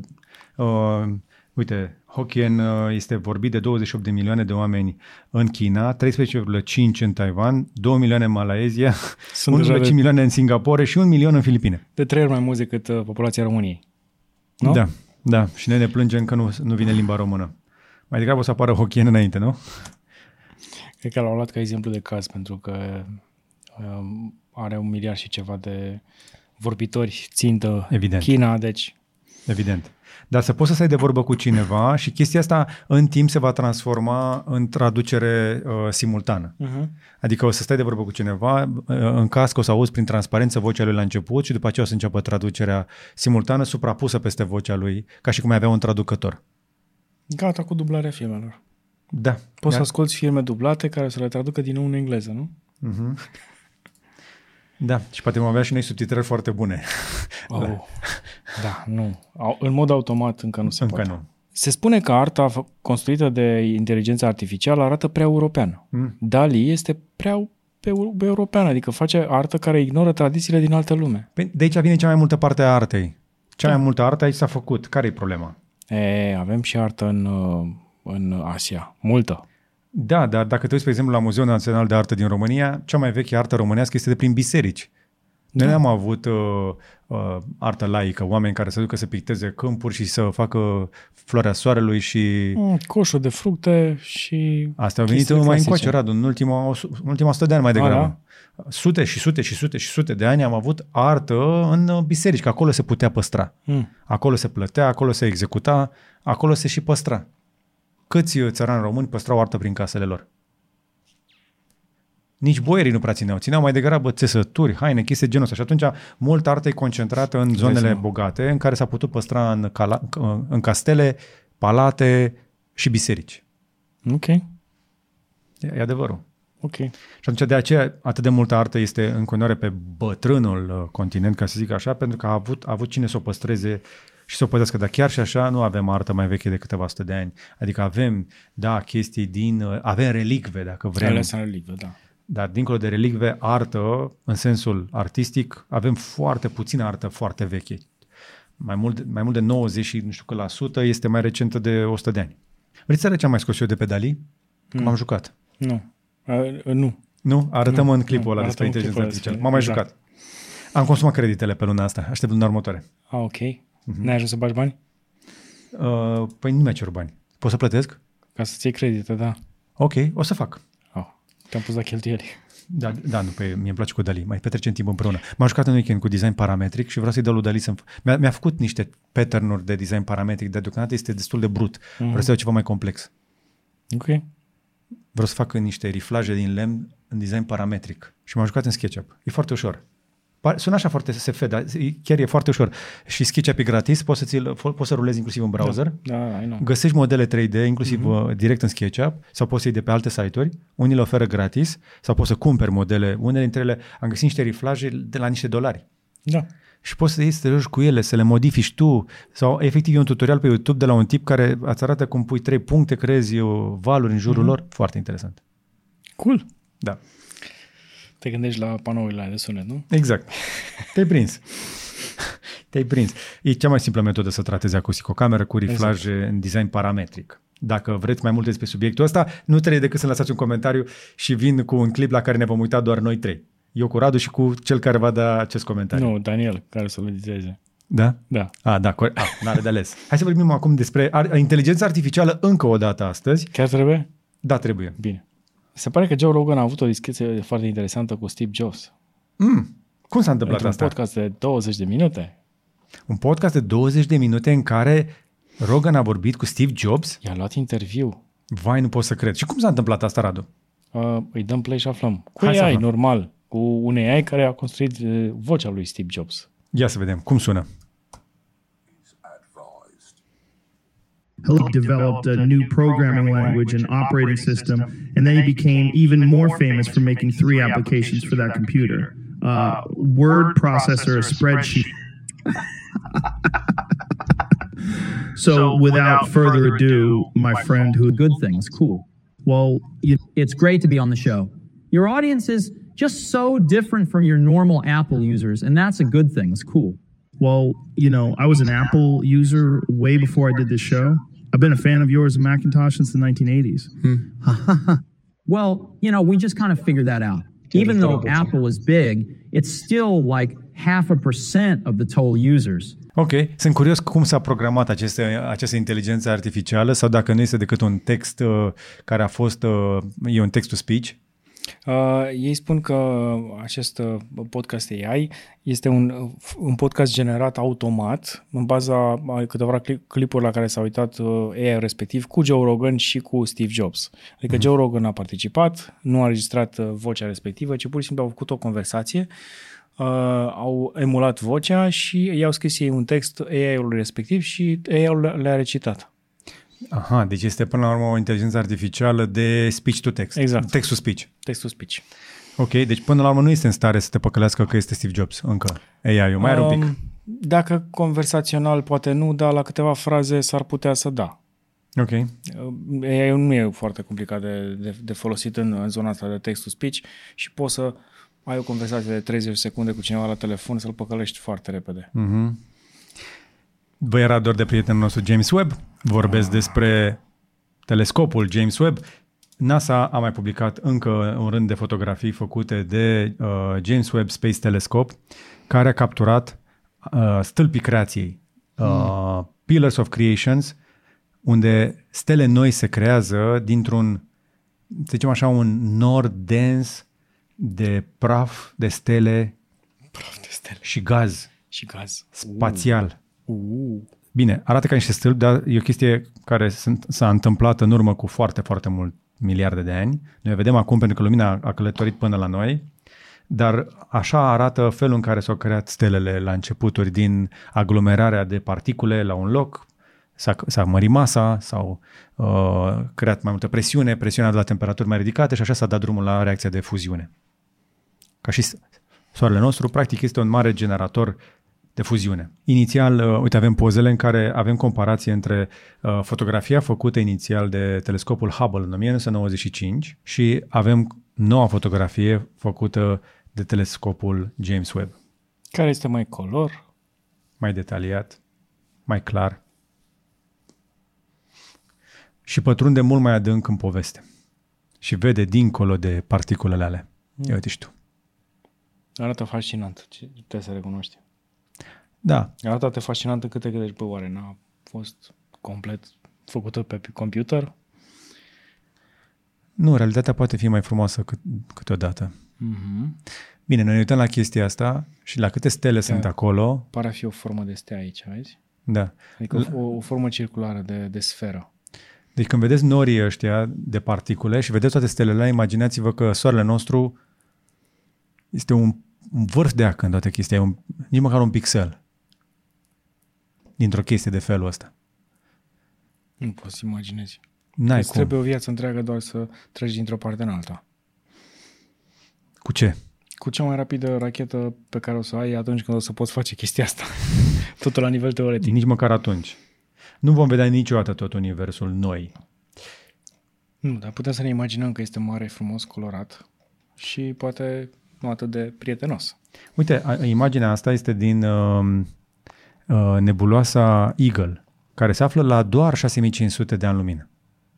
Nu e chiar atât de departe. Nu chiar atât de departe. Deci astea sunt imagini relativ recente în cazul ăsta. Uh, îmi retrag ceea ce am spus cu miliardele. Sunt doar 6500 de ani. Dacă sunt 6500 de ani lumină, distanță, înseamnă că acum 6500 de ani așa arăta acolo. Între timp, probabil arată fix la fel. sunt șanse mari să arate la fel. La scara Universului, 6500 de ani sunt nimic. Dar asta ne reamintește că suntem mici, pe o planetă mică, undeva departe, departe de orice și ne îndepărtăm din ce în ce mai mult decât ne apropiem de orice altceva din univers. Și nu ne aude nimeni, chiar dacă noi țipăm tare și suntem mulți pe planeta asta, e liniște. Nici măcar nu trebuie să te duci în univers ca să vezi cât de mici suntem, trebuie doar să te ridici un pic deasupra orașului tău, să te urci pe o clădire mai înaltă și să-ți dai seama cât de mici sunt problemele noastre. Pe aia să te urci pe munte ca să zici, wow, ce sus sunt. Apropo de chestia asta, hai că e o știre mai încolo, hai că vorbim acolo. Mi s-a făcut dor să mă întorc pe munte. Am fost pe munte weekendul trecut. Am văzut. Sunt niște culori superbe acum la munte. Și uh, ai apucat să ieși? Să faci uh, hike? data viitoare. Hai să vorbim acum foarte repede despre o explozie, cum n-a, n-a mai văzut niciodată, doar că are, are o singură chestie explozia asta. Se întâmplă în raze gamma. Mm. Care e faza, Radu? Adică nu vede nimeni uh, explozia asta, doar uh, anumiți astronauți care s-au uitat cu uh, as- telescopul Gemini Uh-huh. și au uh, observat uh, efectele acelei explozii, practic. Ok. Uh, nu sunt periculoase, nu ajung la noi, dar Sunt extrem de periculoase dacă ar ajunge la noi, că sunt extrem, uh, sunt niște explozii extrem de puternice Pe aia zic că nu în sunt spectrul periculoase când ajung la electromagnetic. noi. Nu sunt pericu- periculoase când ajung la noi. Dacă ar ajunge la noi, papa electronice. Nu o să mai scadă Papa vânzările tot. cu 9%, o să scadă cu 999%. Ok. Îți dai seama ce nasol? Uh, Apropo de radia- radiațiile gamma, uh, efectele asupra electronicelor sunt atât de devastatoare încât trebuie să-l reconstruiești de la zero. Nu e on- on-off, știi, ca radiația electromagnetică. Da. Și după ce au explodat în gamma, afterglow-ul este abia în rază X. Deci se întâmplă niște fenomene atât de periculoase pe care nu le putem vedea, auzi cu ochii și cu urechile Da. noastre. Suntem aici așa mici și suntem bine protejați de atmosfera noastră, nu prea mai avem așa de mulți asteroizi care să ne dea niște extinction level events. Niște chicuri așa. A, nu mai stau de multe știri Da. pe tema aia. Pentru că probabil asteroizii sunt tot acolo. Nu s-au mișcat Probabil. în mare parte. Probabil. Bănuim că dacă nu s-a mișcat, poate vin spre noi. Ți-am mai povestit eu cum vedem noi asteroizii. Da.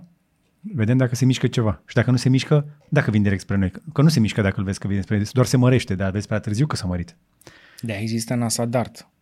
Ok.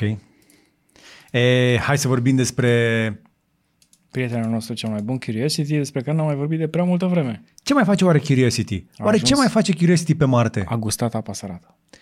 Apa sărată A sau- gustat nisipul sărat. Hai să vedem. Așadar, Curiosity, care e pe Marte încă, și el la treabă, a plecat într-o călătorie. A făcut un da. Mars trip uh, până când a ajuns în regiunea sărată. Unde a, a găs- încearcă să găsească, desigur, um, urme de apă și să mai colecționeze niște pietricele. Sperăm noi, nu în roțile lui. Este într-o regiune foarte apropiată de Mount Sharp, unde sunt foarte multe minerale sărate, so- bine, uh, săruri mai degrabă. Da, săruri. Și oamenii de știință au lansat ipoteza că acum miliarde de ani acolo ar fi fost izvoare, Mhm. uh-huh. bălți și astfel uh, mineralele practic s-au topit în acele bălți și s-au așezat frumos pe fundul apei, ca noi să venim probabil acum să facem up, scup. Dar am pus asta, totul pare frumos. Și un pic de soare, e nisip acolo. Dar e frumos pe Marte. Pare a fi, nu știu, acceptabil, primitor pentru oameni. Da, ai văzut știu cum e deșertul din Nevada. Da. Vezi Ceva vreo de diferență? genul ăsta. Nu. Fix la fel. În Mineralele Nevada- despre care vorbim au fost observate uh, m, de naveta asta Mars Reconnaissance Orbiter, cea care s-a învârtit, naveta, să zicem, satelitul care s-a învârtit în jurul uh, planetei Marte, până când a aterizat Curiosity în 2012 și acum cei de la NASA au în sfârșit ocazia să vadă de aproape acest uh, uh, teren uh, de pe camera lui Curiosity și să și extragă niște mostre. El face poze la gauri. Mi se pare normal și aș După face ce la de fel. gaura face poze la... Uite, am dat o gaură aici. Pietricica asta este de aici. Arată așa. Ca să-l recunoască. Arată foarte mișto ca un fundal, aș putea să faci un fundal, să, să, să, să-ți pictezi chestia asta. Exact. S-a dat o gaură. S-a dat... Bun. Mergem mai departe? Uh, Da. Terenul rămâne dificil să știi și uite, vezi, se vede strafi- stratificarea. Îi văd, Practic, e- e uh, nasol zinții aici. ăștia pe care îi vezi arată stratificarea care se poate întâmpla în apă, evident. Hai, cum am mai văzut noi, avem niște, niște canioane foarte interesante în România, unde poți să vezi așa ceva. Da.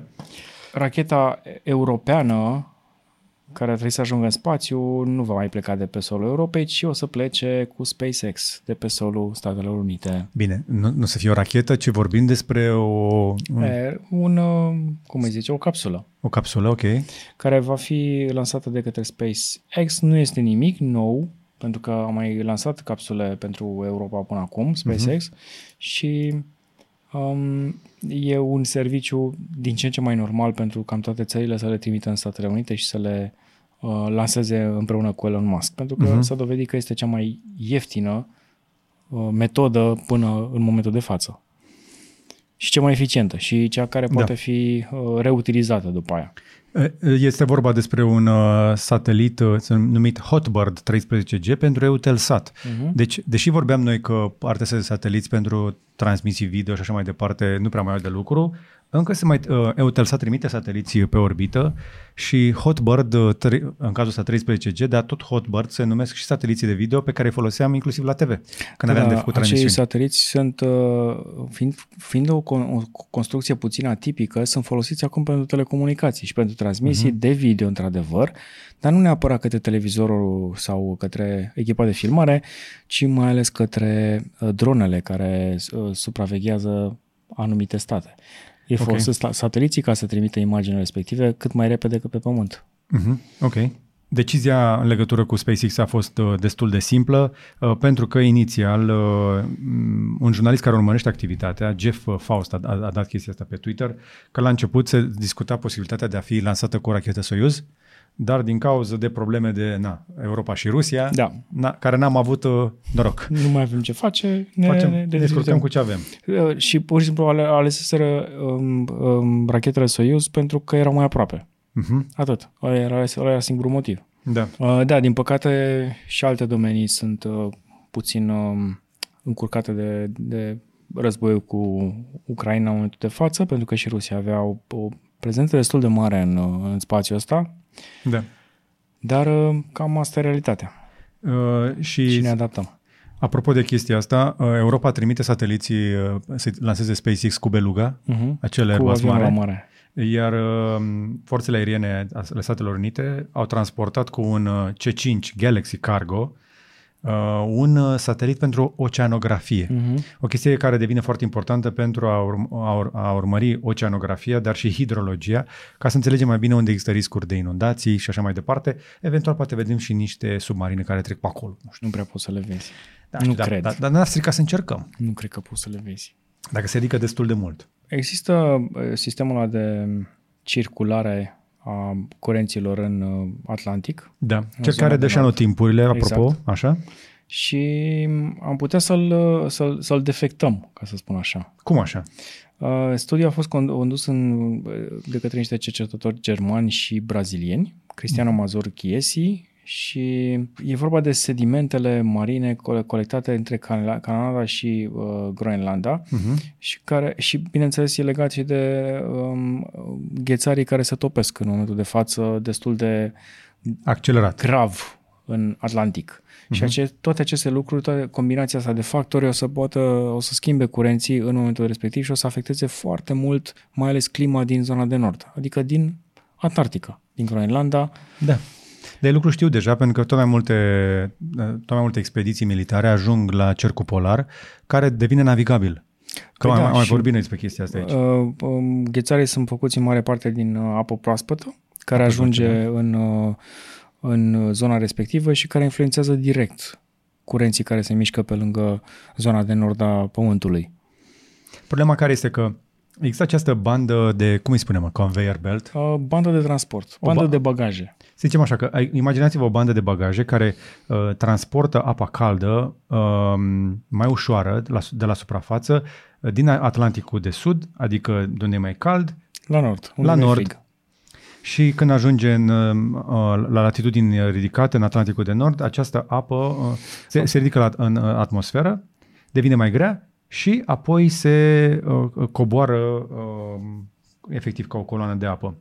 E, problema care este că cu cât e mai adâncă și mai rece și mai densă apa, apoi ea coboară din nou și se duce către sud încă o dată, până când ajunge uh, în apropierea Antarcticei unde se ridică la suprafață din nou și la suprafață se încălzește din nou, pierde densitate și închide tot acest circuit.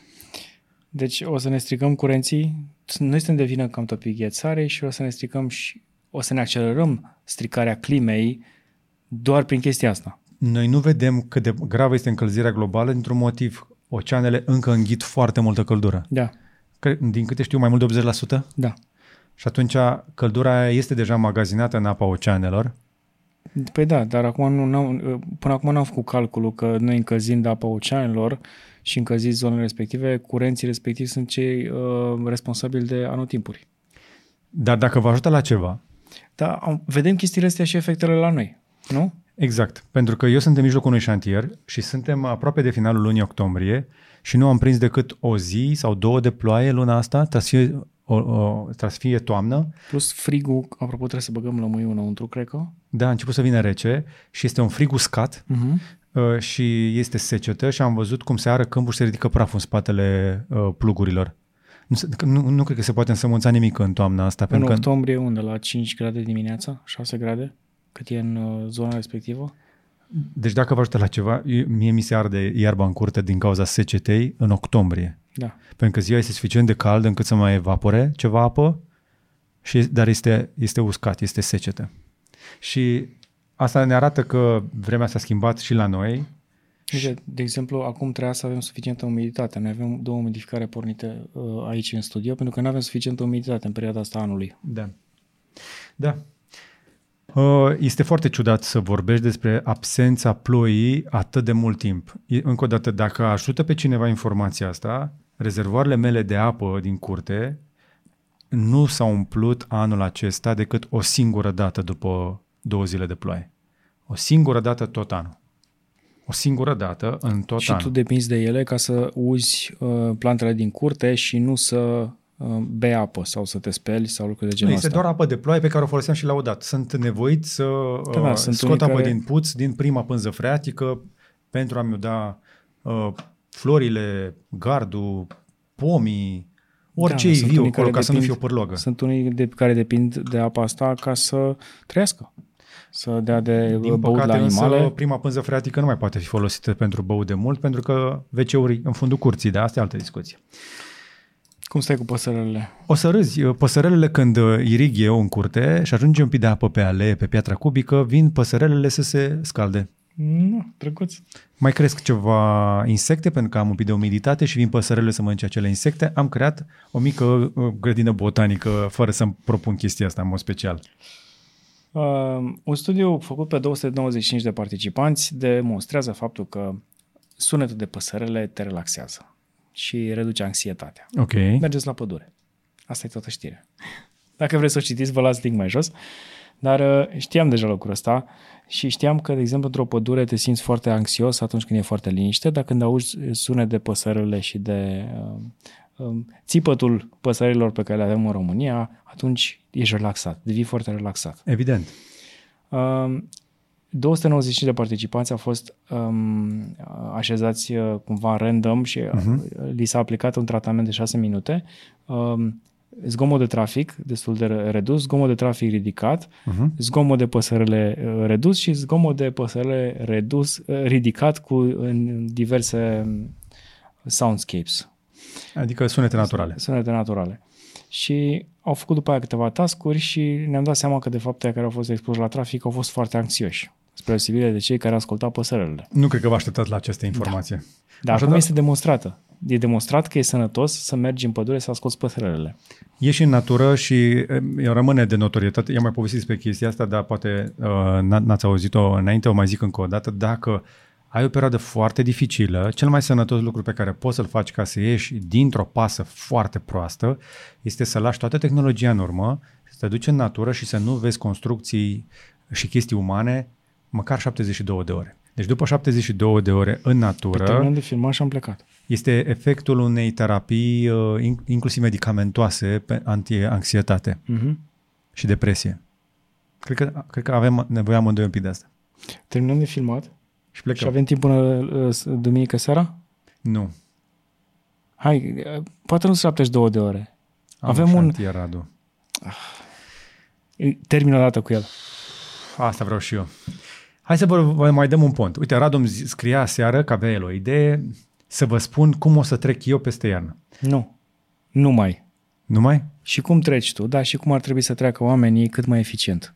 Da, eu nu pot să vorbesc decât despre cum o să o fac eu, pentru că cine sunt eu să dau sfaturi. Acum, serios, degeaba spun eu Bine, despre, atunci o să vor- vor- despre să, facem- hai să lăsăm deoparte gazele de ani de zile, că oamenii o să le lase când o să vrea ei. O facem împreună și spun cum o să trec eu peste iarna asta. Ok? Sau facem două separate. Ne gândim. Faci. Vedem cum facem. Ideea este că sunt uh, soluții pe care le avem la îndemână ca să facem și așa și așa. Și uite, spre exemplu, cei de la Fest Company au publicat un material despre cum se făcea răcirea înainte, domnule, să existe aer condiționat. Bine, nu se făcea răcirea, asta e un proiect nou. Păi nu, nu, nu, este o, este o tehnologie veche la bază. Da, e o tehnologie veche, dar ce vezi acolo pe perete este foarte nou. Păi e da. atât de nou încât nu vrea să bage nimeni să bage bani, să investească, să, con- să-l construiască într-o companie. Păi da, dar da, începe tu să-i spui despre ce este vorba și să explic eu după aia de ce. Da, sistemul de um, a răci o, o, o cameră, de exemplu, sau o clădire Da. care ar putea fi folosit cel mai eficient în Africa, de exemplu, unde este umiditate foarte puțină, este să bagi apă în niște recipiente de teracotă, niște vase, Uh-huh. de unde cineva s-a inspirat și a făcut uh, designul ăsta foarte uh, complicat. Aici, uh-huh. practic, sunt niște panouri legate între ele. Uite, ăsta era vasul cumva. Uh-huh. Cam așa arăta vasul în care se pune apa. Uh, iar aceste panouri au o structură, de fapt, niște, n- niște canale, uh-huh. sunt legate între ele și dacă le umpli cu apă, apa se va evapora foarte ușor, se va disipa căldura din cameră sau din uh, locul respectiv. Trebuie să le umpli cu apă, bineînțeles să le las câteva zile și ar trebui să fie destul de complex um, designul ăsta, uite, sunt conectate cu tubulatorii între ele, ca să se evope, evapore suficient de um, greu. Exact. Pentru că, din nou, principiul rămâne același. Uh-huh. Dacă vrei să scoți căldura, de aceea face și țifui răcire cu Pompă apă. de căldură, da, și cu apă. Și, că, de fapt, cu- în esență tot cu apă o faci. Da. Apa este un vehicul foarte bun pentru căldură. Trebuie să transporti căldura aia departe de locul unde vrei să stai tu. Exact. Și ca să extragi căldura, trebuie să uh, te folosești cel mai ușor și cel mai ieftin lucru pe care poți să-l faci este să lași apa să se evapore. Uh-huh. Prin evaporare, apa ca să treacă din stare lichidă în stare gazoasă, uh, se face, uh, asta se face prin sublimare, mi se pare.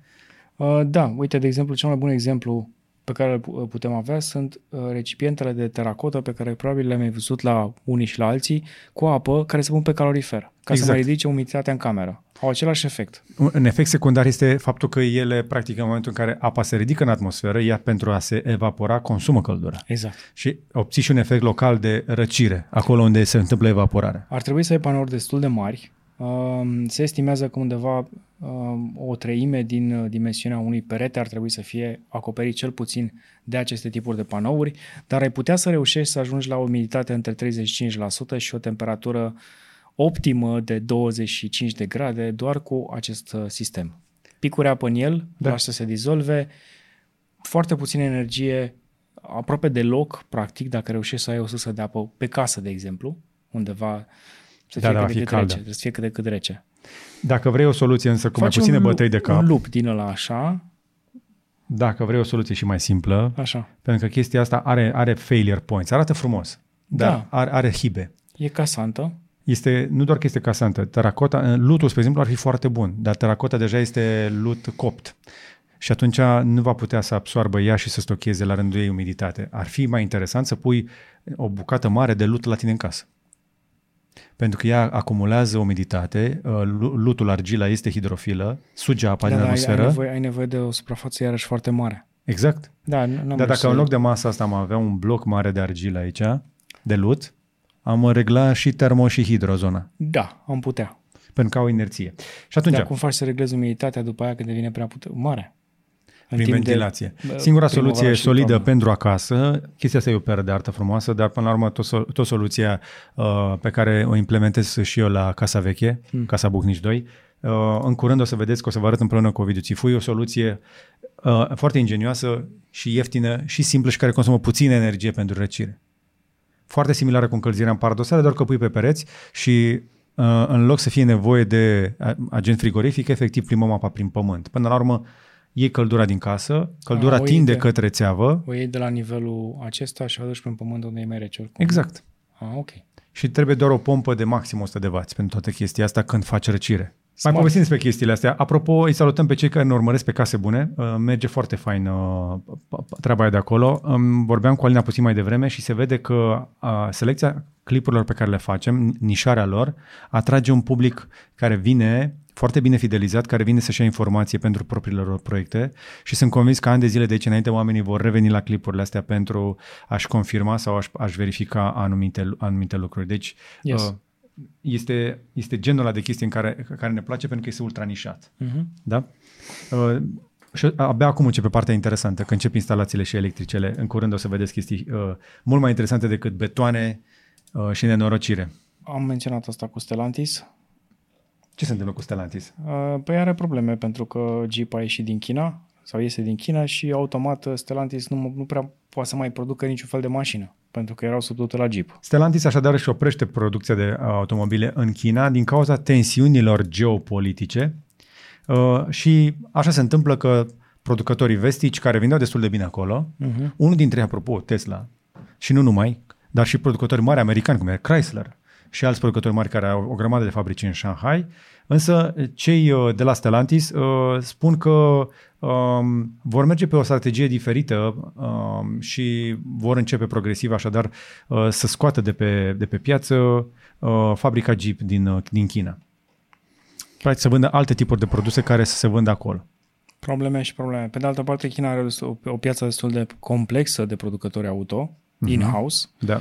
Nu cred că o să le ducă lipsa atât de mult celor Da. de la Stellantis, pentru că NIO, de exemplu, face o treabă excelentă pe modelele pe care le vinde acolo. Da. Dar și nu numai. Mai este BI. China este o piață foarte BYD. mare. Da, e o, pi- e o piață foarte mare. Într-adevăr, ar fi loc pentru toată lumea. Este, este. Volkswagen este încă acolo și General Motors, apropo. Oare și Volvo o să are- aibă de suferit? Uh, nu pentru că este deținut de uh, Cherry, Geely, Geely, astea? Da. Da, nu, nu, nu, pe, e, com- e deținută de o companie chineză, Ah, ok. deci nu e o problemă. No, Volvo e bine. Volvo e bine că e deja chinezească. Rolls-Royce Spectre, 413.000 de dolari, electric, finally un Rolls-Royce electric. Mhm, interesant. Hmm? A- Avem și un video, o randare care să ne arate cum o să arate mașina.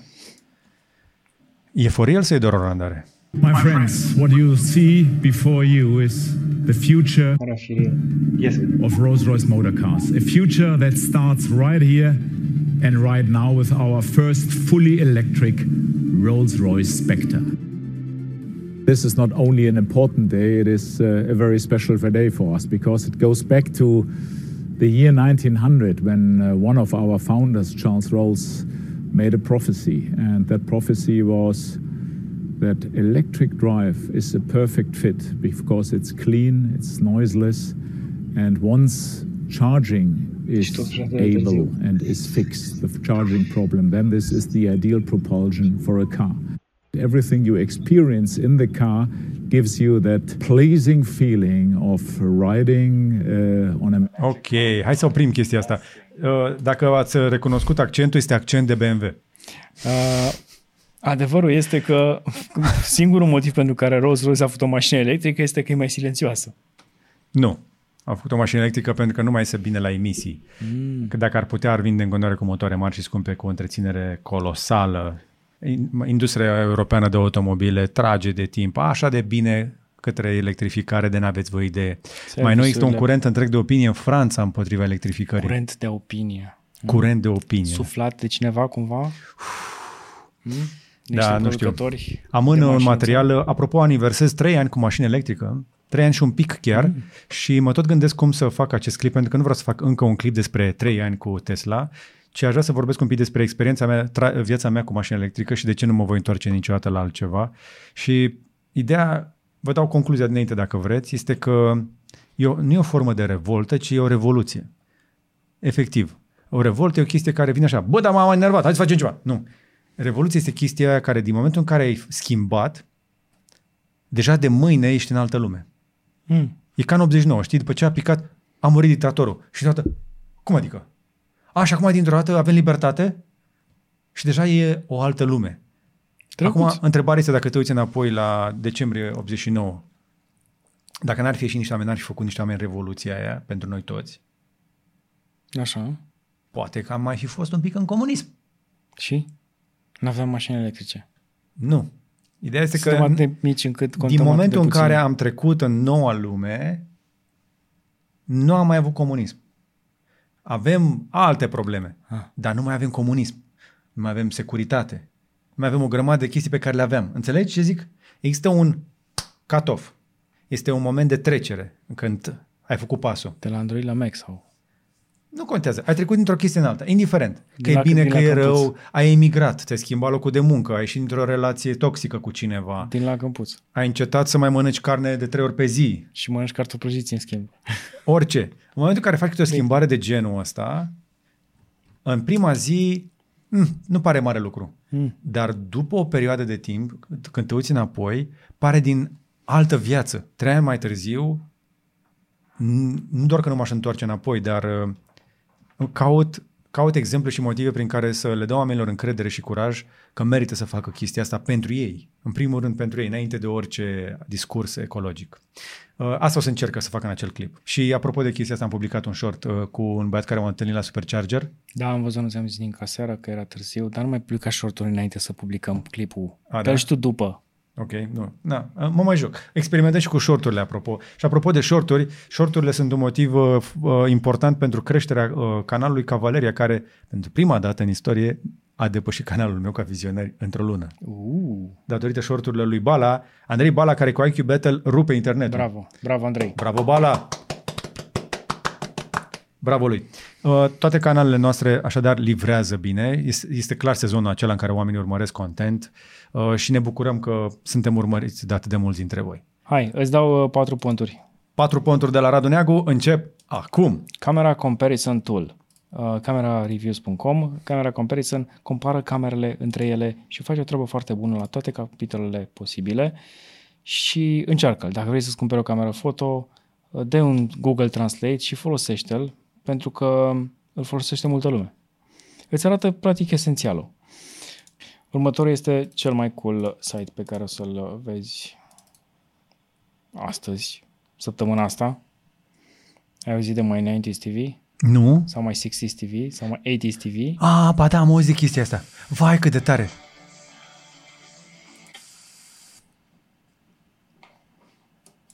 Practic este un agregator de clipuri de YouTube. Dacă apeși Y, te duce la clipul de pe YouTube. Vai, ce tare. Deci e, ți le pune ca și cum ar fi la televizor. Exact, e genial. Și mai Tendis TV, e că stai mai de pe... Face același lucru. Ok.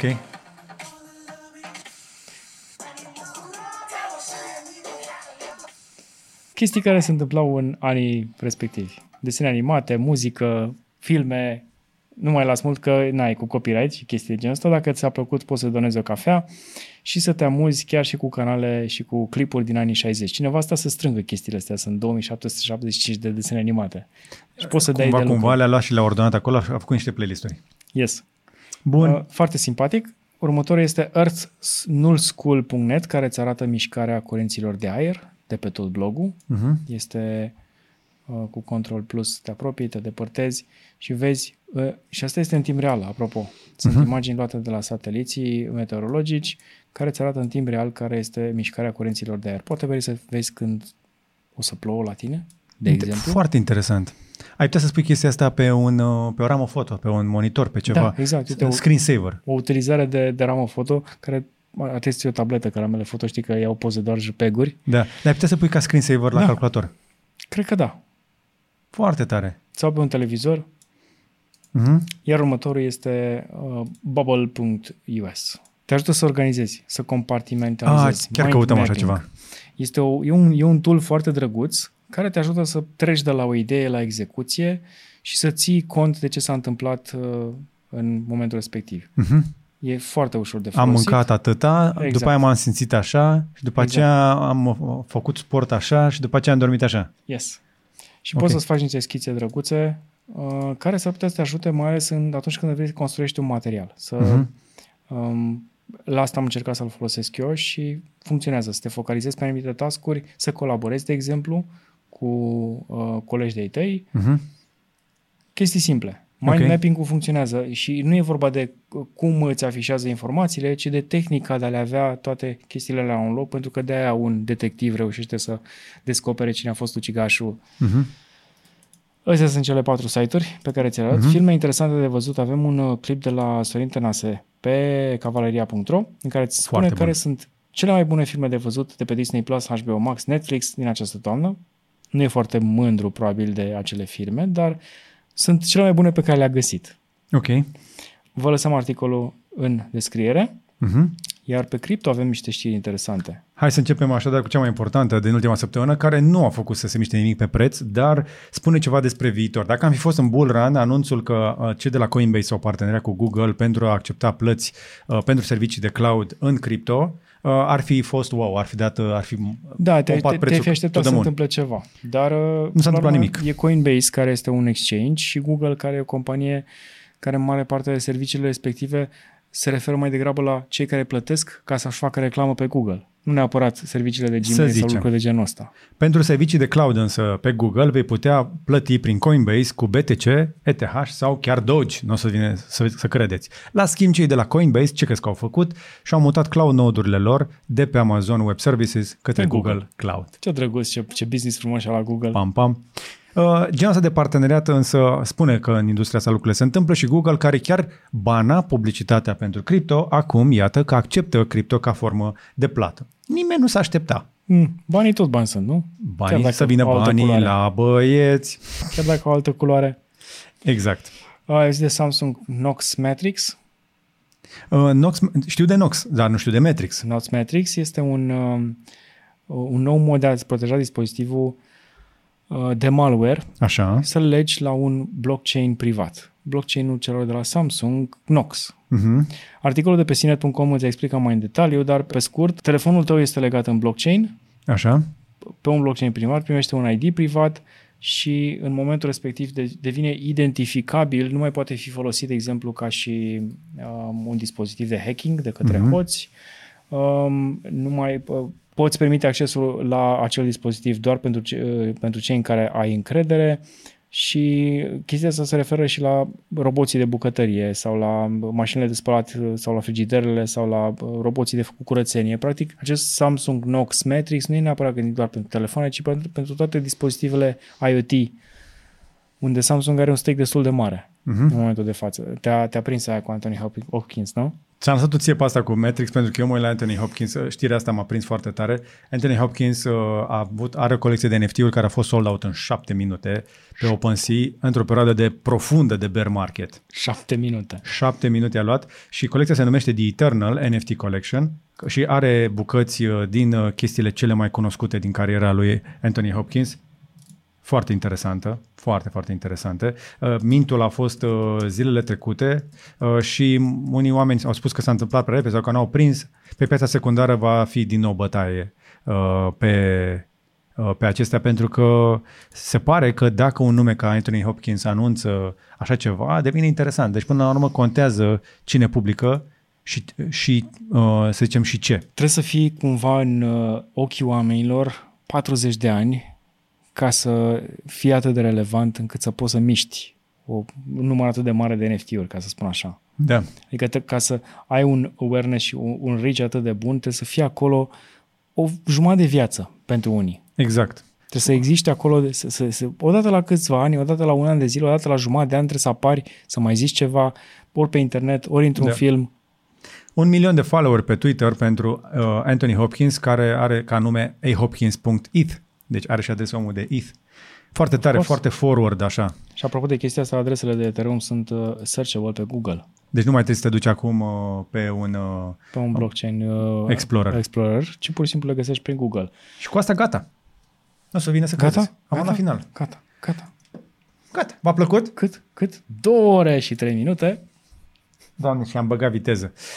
Atât s-a putut. Sper că v-a plăcut și, ca de obicei, vă încurajez să mergeți la timecode-ul din descriere. Sper că ați făcut-o. Dacă ați ajuns însă până la final, plecăciune și mulțumiri. Înseamnă Chiar. că vă interesează, înseamnă că vă pasionează și țineți pasul. Și faptul că țineți pasul spune ceva și despre voi. Și asta este un lucru mare. Nu uita dacă ai dat like-ul să-l lași acolo unde l-ai pus, un share să vadă și un prieten, poate, și un subscribe dacă nu ai făcut-o deja. Cam atât. Cam atât. Weekend minunat. Bucurați-vă de vremea bună, lăsați soarele să vă mânghie fa- fața și lăsați natura să vă vindece. Deci acest timp cu cei dragi. Ieșiți în pădure și mângâiați-vă cu sunetul păsărelelor. Măcar. nu mai zic prostica. Ne ajunge unul pe an. Numai bine. Numai bine.